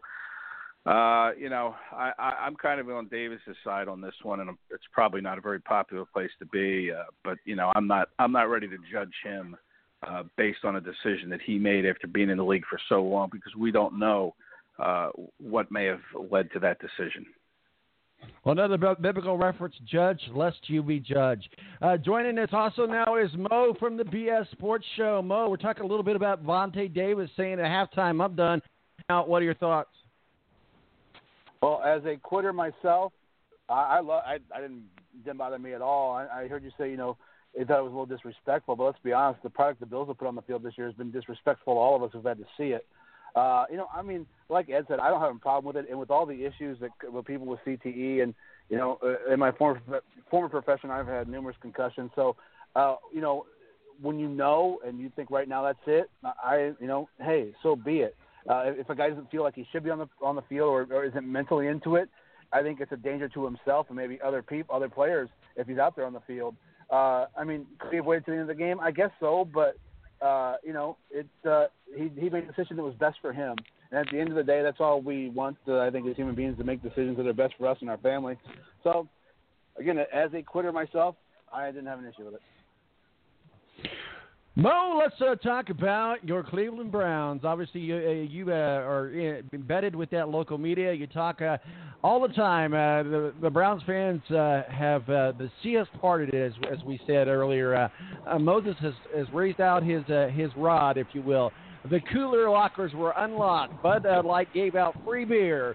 the the Browns are on a on a streak. They are a winning streak. What is it like in the environment in Cleveland Browns local media, sir? Well, I'll tell you, I was there, and uh, I'm still uh, somewhat drunk, halfway hungover. Uh, you know, I haven't had a beer in a while, but watch, but, but watching those uh, those uh, chains be released, and uh, there's a video on my on my Twitter account at Mo Radio Show uh, of one I was at, plus some other ones, and it was it was cool, man. It was really neat, and it felt like, and it's. I know I heard you know some of you talking about how uh, you know Browns fans it's just a win in a regular season game, but the atmosphere in that stadium uh, that night, man, was unreal. You know, I was at the Super Bowl when the Colts won, and the atmosphere was uh, you know akin to that, or even maybe a little bigger. When Baker Mayfield stepped on the field, uh, the the energy and the roar of that place was unbelievable. I mean, the people were cheering the uh, the new uh, place kicker in warmups as he was making field goals. It was just it was unbelievable. And you know, I was uh, I was also in Cleveland when the uh, when my Cubs won the World Series, and to uh, and went to the parade and to see people cheer like that. It was like that in Cleveland that night. It was just unbelievable. People just still in the streets, happy. It was it was a sight. Um, now you've got to move on and try to win another football game. Uh, I, I think at this point, the most of the talk now uh, in our area is about uh, you know Hue Jackson and making the quarterback decision. To me, there's no decision to make. Uh, you know, I think Hue Jackson's got to hitch his wagon to Baker Mayfield and try to keep his job and, and win some football games. It's sad to see. Here's the problem for me in Cleveland is that I like Tyrod Taylor a lot. You know, just a few times in the locker room with him, it seems like a really good dude, uh, a good leader on the football team, and, and a good quarterback. You know, I, I thought what happened to him in Buffalo was dirty by those guys. I, uh, it just it, the problem is, I think that people, uh, fans seem, tend to like Tyrod Taylor, but obviously they want their Baker Mayfield. So that's the only sad part of it is, is to see, you know, probably Tyrod Taylor hit the bench. But most of the talk, you know, since uh, after the win now, and especially this morning so far, has been about uh, will Hue Jackson make the decision to uh, to play Baker Mayfield. I think he will. I think over the last uh, you know day or so, and after the game, he was saying all the right things to you know to not uh, to protect his other quarterback Tyrod Taylor, but uh, it seems like it's Baker Mayfield time in Cleveland now, and and the fans, man, uh, are stoked. I'm so happy I get to be there because it was such a cool atmosphere. I, I bet I bet it was, and I can tell you one thing. I I'm, I'm not in a position to say yes or no, but if he if he does start Tyrod uh, next week, uh, he's going to be fired. Uh, so uh, Mo, what do you got for? Uh, uh, I mean, Ed, what do you got for Mo on the big win in Cleveland? And it's no longer the mistake on the lake. yeah, I, well, congratulations uh, to the Browns, uh, Mo. Um, you know, I saw that outpouring of uh, emotion and love and support when the fans took to the streets, and it kind of reminded me of when the Eagles won the Super Bowl, and you know how the uh, Eagles fans felt about that. But uh, I, I had a question. You know, it's interesting uh, to hear Hue Jackson talk about checking with the coaching staff and with the general manager John Dorsey as far as you know who he's going to start at quarterback. Does John Dorsey have say over on the field decisions that Hue Jackson makes? I mean, why would he have to consult with John Dorsey on this decision? You would never hear like a, a Doug Pederson say, "I got to see with Howie Roseman if Carson Wentz can play this week." I, I mean, or Nick Foles. I, you know, to me, it's just curious that he brings up John Dorsey uh, in the decision-making process. Until now, I mean, nobody would have said it publicly or, or would say it, but make no mistake about it, John Dorsey is 100% in charge of this football team in all aspects, in my opinion. Uh, you know, during training camp, there were a lot of uh, on-field decisions being made at times, and during preseason games that were there were things that John Dorsey wanted. Uh, and I think at this point, you know, Hue Jackson knows, you know, as as you guys know, when when a new GM comes in, the likelihood of, of a coach being retained, especially a team as bad as the Browns, is you know almost none. So I think at this point, Hue realizes that his only shot is, is to uh, is to be uh, you know do what uh, what John Dorsey wants. It reminds me a lot Ed of the uh, situation in Dallas where a lot of people accuse uh, you know their head coach of being a puppet for Jerry Jones. I wouldn't say that it's like that with you, but but John Dorsey has immersed himself in this football team, which I guess you know what Cleveland's wanted for so long is to have a front office that's competent and that you know they really feel like they're making moves to make this football team better. Uh, you know, one move that I, that that was made, you know, with Denzel Ward. You know, I- Ed, and I- you and I talked about this uh, uh, with Tom. I think uh, you know right after the draft that you know what were they doing picking Denzel Ward? We we had the dreams of of Bradley Chubb and Myles Garrett playing uh, with each other, but you know. Denzel Ward has been impressive, you know, and and, and I for Yep. one on my radio show just yesterday said, you know, apologize to the Browns of their front office, you know, because I was such a, a, a d bag to them by criticizing that pick so much, but you know, it, it seems that, that that they made the right pick for that football team at this time. But yeah, you know, Dorsey is immersed in every aspect of this football team, including the coaching staff. And uh, you know, there's been uh, there's been a few disagreements uh, between uh, Todd Haley and John Dorsey off the field uh, here and there, but uh, yeah, John Dorsey's run this football team in every aspect. Yeah, you know, So, and you Mo, know- it, No, go ahead, Ed. I, I was just gonna say, Mo. You know, I could even go one better. I mean, yeah, I didn't like the pick of Denzel Ward, and I remember talking with you, and I, I even questioned the move to draft Baker Mayfield uh, first overall, and you know, it's looking like I'm I'm wrong about that too, because uh, you know Mayfield really really showed me something in that game. The way he just came out with no fear, no hesitation, and you know, after getting limited reps probably as the backup quarter quarterback, you know, during the week. But he came out, showed he had a good control of the game plan, and he wasn't afraid to make quick decisions and just throw that ball all over the place. So I was really impressed, and I questioned that move of drafting Mayfield. But now I kind of have to recount that too because I, I think Mayfield can play, and I think the Browns, uh, with him at quarterback, are just going to keep getting better and better. Yeah, me too. You know what? I, what I think is is that I think that that Sam Darnold may be the more talented quarterback, but I, I really think that this is one of those aspects where they did a good job, the Browns front office, in, in picking the guy that fit them. You know, it, it it took a guy with the swagger, I think, of Baker to come in there and, and uh, you know to be with that football team. That's one of the things that the Browns lacked over the you know the past however many years is a swagger. Uh, and I think Baker was right for that job. You know, at the end of the day, you know, ten years from now, we may talk about that Sam Darnold was the more talented guy, but I think Baker was the right guy for Cleveland because I, I think we all question that pick. You know, what, what the hell are you guys doing? Especially after the, the debacle of Johnny Manziel. But I really think they really, uh, you know, put a lot of time into finding their guy, and I, I think they really have. They found their guy.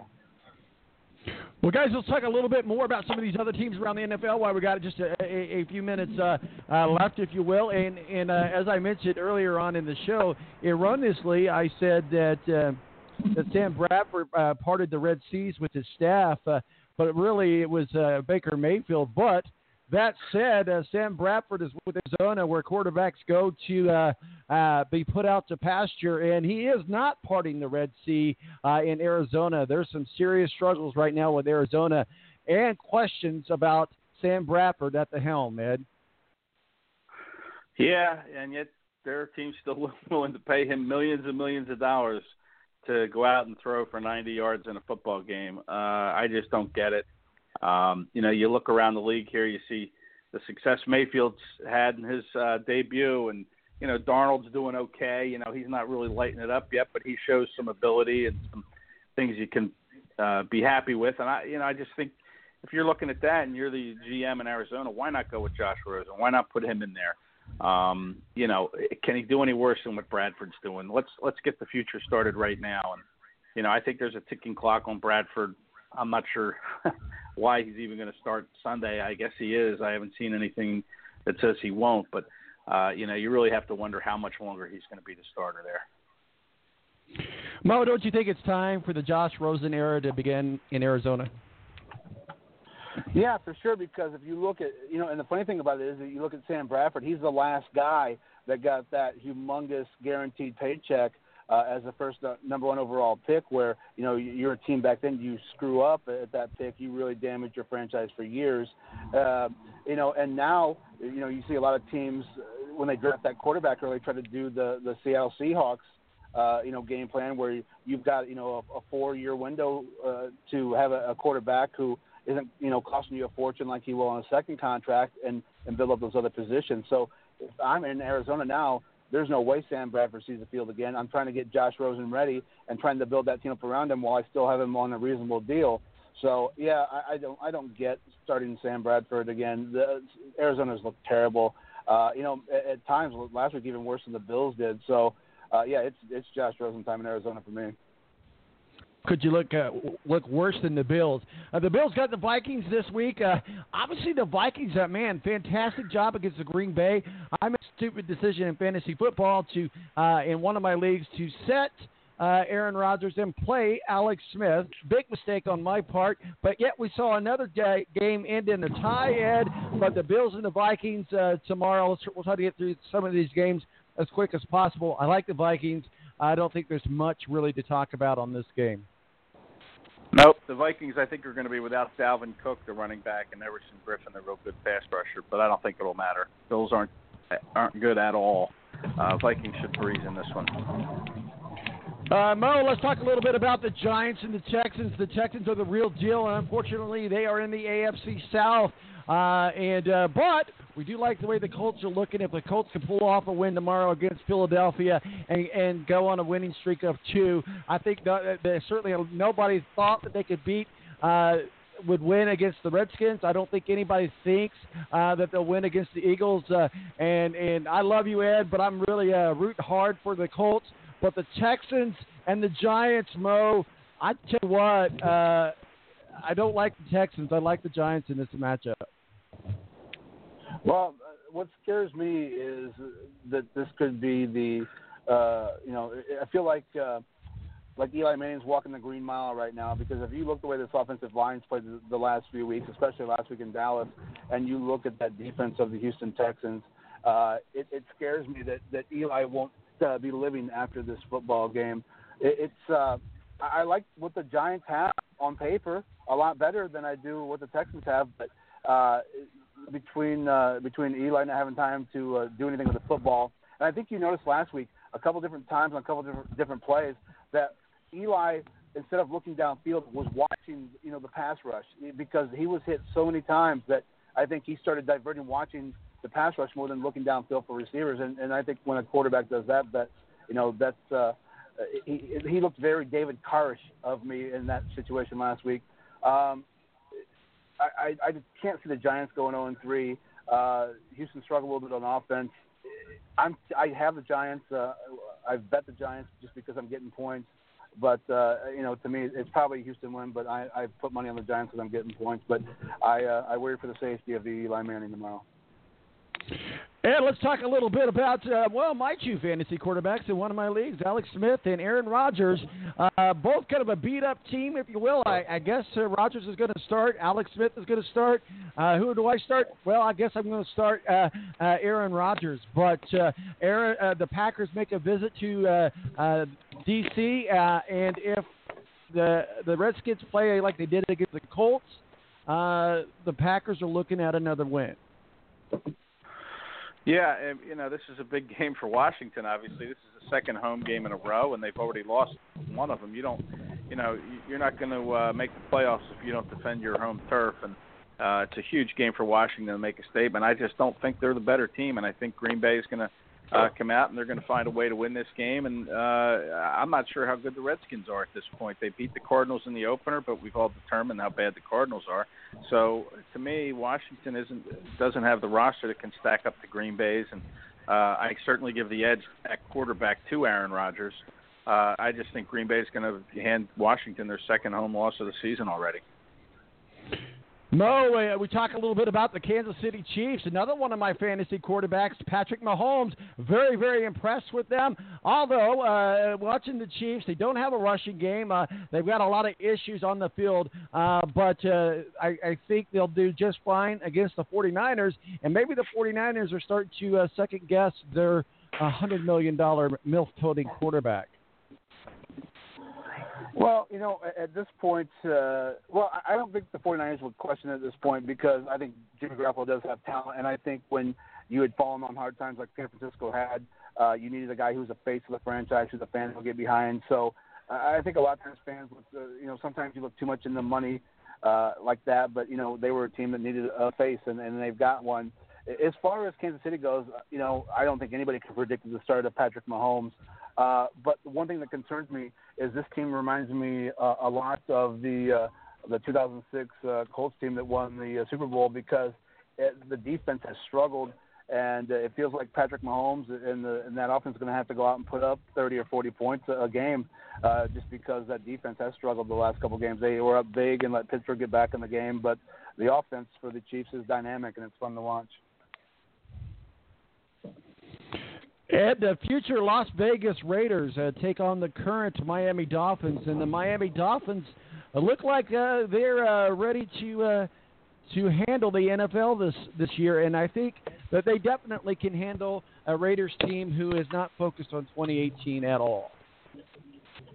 Yeah, well, the Raiders came close last week uh, to winning, but couldn't quite pull it off. And um, you know, you're right. The Dolphins certainly have started well from the from the start here. They're two and zero, and um, you know, I just don't know if they're for real yet or if they're a, a pretender.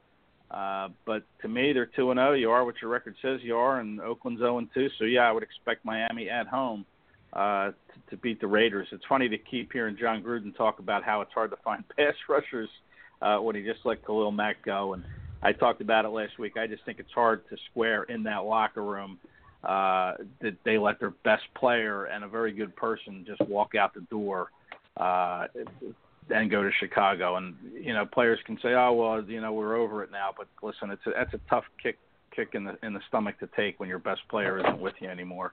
Uh, so I like Miami to win this game. Mo, you weren't on the conversation with Ed and I earlier about the Colts and the Eagles, but certainly want to get your thoughts on the Colts and the Eagles.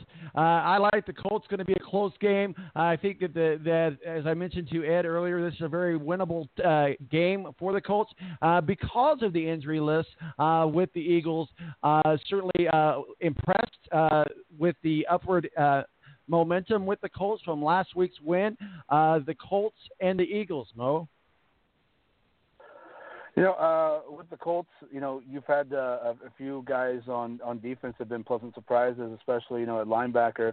Um, you know, uh, what hurts the Colts in this football game is that there is no Marlon Mack, there is no Jack Doyle. Uh, I think that's going to be tough for uh, for Andrew Luck. Uh, you know, this defense has got to continue it, its bend don't break uh, type play. Uh, you know, for the Eagles, missing Darren Sproles and JJ, I think uh, is big uh, you know, with with Carson Wentz coming back. And, and to me, I think that's the key to the game is how comfortable is he going to feel in real live game action out there? Uh, can the Colts make him uncomfortable and, and, and force him to make some mistakes? Because you know, regardless, when you have an injury like that, I, I would have to assume, uh, not having played that played quarterback and come back from an injury like that, but I have to assume that that's in your mind at some point coming back from a catastrophic injury like that. I, I assumed it was in Andrew Luck's mind when he played his first preseason game coming back.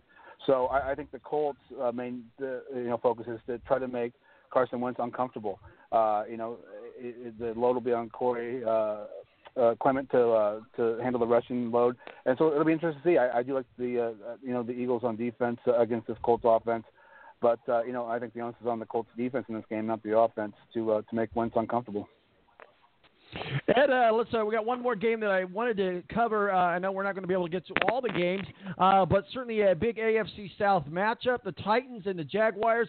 Jaguars are the real deal, and and uh, they certainly uh, demand respect and are getting respect finally, uh, you, you could say, in the AFC South especially. But the Jacksonville Jaguars and the Titans, uh, I don't like. I mean, I know there was a lot of uh, uh, singing about the Titans being a Super Bowl favorite or a, uh, a AFC Championship game favorite, uh, but right now you got to go with the Jaguars in this matchup. Well, absolutely. Uh, you know, especially if Marcus Mariota doesn't play, I know he. I think he's going to be a game time decision uh, for the Titans, and then but Jacksonville's going to be probably without Fournette and maybe Jalen Ramsey too. But uh, you know, you're right. The Jags are for real. They were for real last year. They they they should have been in the Super Bowl against the Eagles uh, had, had they just stayed a little bit more aggressive in that AFC title game against the Patriots. So you know they've got that feeling of some unfinished business, and uh, right now they seem to be on a mission. And boy, that defense is just so so good. And if Mariota's not there, I you know they would struggle with Mariota at quarterback. Uh, I, I think uh, the Titans would against this defense, but then whoever the backup is to put him out there uh, against this defense just doesn't feel like a fair fight. So, uh, you know, I do like the Jags to win this game. Mo, the bearded man with the pencil in his ear, meets his old teammates, the Patriots. The Lions are playing like crap, and the Patriots are playing Patriot football. Uh, no one likes the Patriots, but man, if you're a Lions fan, you got to be very disappointed with with uh, Matt Patricia. What are your thoughts on him meeting his old team, the New England Patriots? You know, I think at times that uh, the coaches get too much credit, or too much blame. Uh, but so far, you know what I've seen uh, with the uh, with the Lions, I think a lot of it does fall to Matt Patricia because you know game one on that Monday night they did they looked terrible. They didn't look prepared, uh, and, and I think that there are a lot of issues uh, with him in that coaching staff, and, and I think that things continue to get worse for that team. Uh, you know, obviously, I, you would assume that Bill Belichick always wants to show, it, hey, that uh, that I'm still the man, the teacher still rules the student.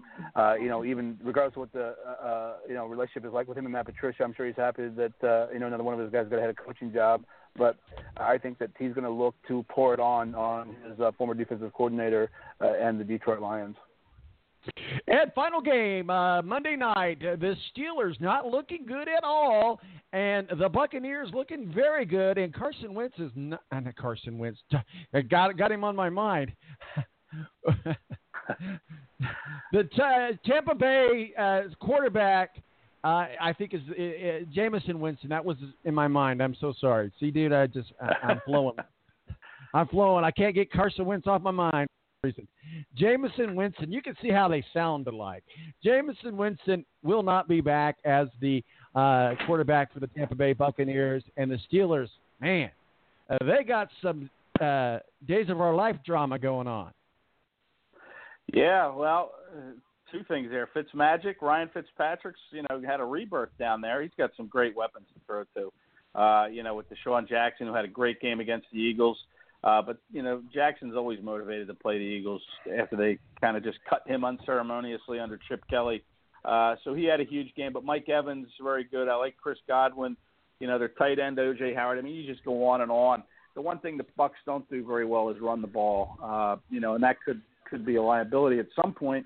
but right now, that Steelers secondary seems awfully susceptible after giving up six touchdown passes to Patrick Mahomes last week. So, uh, you know, you're right. And the Steelers are kind of like as the world turns, man. It's like a soap opera over there with all the stuff going on. Antonio Brown and Le'Veon Bell again won't play, and you know now Ben Roethlisberger's being mentioned in Stormy Daniels' book about how he was a real creep to her when you know him and Trump were together uh, with her. So I mean, there's all sorts of stuff going on with that team, and uh, you know I know they're a favorite to win in Tampa Bay, but you know I'm a believer in, in Fitz Magic, man. I'm a I'm a believer in the Bucks. I think they're going to find a way to win this game at home Monday night. Hey, hey Mo, was I wrong, or was that was that Fitzpatrick, or was that Conor McGregor, uh, the new quarterback for the uh, uh, Tampa Bay Buc- Buccaneers? yeah, I, I mean, it, it's cool to see that uh, it's cool to see that Ryan Fitzpatrick's having fun with it.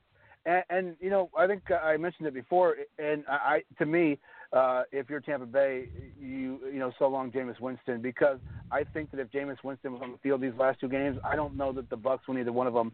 You see when a guy comes in prepared and knows how to play the position and and what can happen. You know, these guys they've put weapons around Jameis Winston, and nothing's been able to seem to all come together. Uh, the problem is, is though that Ryan Fitzpatrick has been kind of a team ruiner because you bring the guy in, he winds up somehow or the other, you know, getting there to start, plays good, and then you you decide you're going to stick with Fitzpatrick another year, and then you you know you're back to square one again. But I, I do like what Ryan Fitzpatrick has done down there, uh, you know, and the Bucks being a home underdog on Monday night uh, was a no-brainer for me. That was the first game I jumped on earlier in the week. Uh, I, I like the Tampa Bay Bucks in this game. I think the Steelers are a mess uh, now on both sides of the ball, uh, just because of the drama, you know, going on with the offensive uh, side of the ball with Le'Veon Bell and, and Antonio Brown, and, and the defense is, is terrible. Uh, so uh, I, I like Tampa Bay in this game, and it'll uh, it'll be fun to see uh, what Ryan Fitzpatrick if he keeps his uh, post game press conference fun going. Real quickly, uh, Mo, I, I wanted to get to this earlier. I know we kind of, I, I have a tendency to, to ramble on about things and, and just ignore the clock sometimes. So the clock is not my friend sometimes. But I always want to try to get from you the, the top three or five teams that, hey, uh, I'm a I'm a weekend better. I'm a weekend warrior. I want to bet on college. I want to bet on the NFL. Uh, who to put my money on, who not to put my money on. Uh, let's say the for the top three to five safe bets for this week. Uh, you know, uh, the Tampa Bay game on Monday night uh, is is one for me. Uh, I like I said, I do like that game a lot. Um, one that I put money on that you know this team has done very well for me uh, covering spreads. Uh, but I put money today on the uh, on the uh, Hoosiers of Indiana getting uh, almost Yeah, six baby. at home. Homecoming against uh, against Michigan State. So they've looked uh, they've looked good so far this year, uh, and they're a team that covers the spread almost 80% of the time in uh, in Big Ten play. So uh, I actually like IU to win the game outright today, but uh, they've they're team that uh, that covers the spread very well. Um, you know the uh, let's see, well, um, the Giants game uh, is a game where the Giants are getting five, uh, probably going to be six by tomorrow. Uh, if you like the Giants, six points is a you know is a is a pretty big leap. Uh, and, and honestly, the uh, if you got on early in the week, the Minnesota Vikings Buffalo Bills game uh, has gotten ridiculous as far as the line goes now. But earlier in the week, it was a fun one. And uh, uh, the no-brainer of the week uh, seems like the Bears at Arizona. Uh, the Bears uh, uh, only giving up three points uh, early on in the week to Arizona, who's terrible, going against the number one defense in the league. Uh, so that was the uh, the no-brainer of the week. Okay, guys, we gotta gotta go. Ed Kracz, beat writer for the Philadelphia Eagles with the Sports Xchange. Check him out at www.footballmaven.io slash Eagles. I'm Mo for the BS Sports Show. Ed, uh, I know that I just said where can people find you work on your masterpieces, but it sounds so much better coming from you. Go ahead, sir.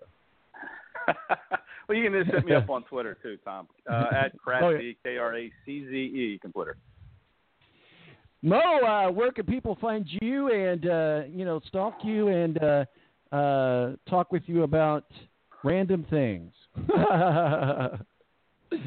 Um, well, I prefer they don't. I'm not a big people person. Um, but if you, if you feel inclined to, like you need to, uh, on Twitter at Mo Radio Show. All right, guys, y'all have a good weekend, and let's say go Colts, man. Thumbs up or thumbs down? Go Colts! Yeah, Ed, Ed, thumbs up or thumbs down? The Colts. Uh, thumbs down. Mo, uh, thumbs up or thumbs down? The Colts. Uh, a, a th- I'm gonna give it a thumbs in the middle because uh, I like you both. All right, sounds good. All right, you guys have a, have a good weekend, and we'll catch up with you soon. Hey, thanks, guys. See you. Thanks to Matthew Embry for joining us in the first part of the hour, uh, breaking down the uh, IndyCar 2018 season, uh, and also talking some college football with Rick Riggin. We'll try our best to be back with Breaking Rank on Wednesday. Uh, Ed Kracz, beat writer for the Philadelphia Eagles, and uh, uh, official NFL contributor, and Mo from the BS uh, Sports Show. My name's Tom Marquis, El Presidente. Um, man, what a day! What a day! What a day, right? I it, it, it would have to start off rough and, and end rough. Anyway, I'm out of here. Don't drink and drive. And it ain't cool. Deuces.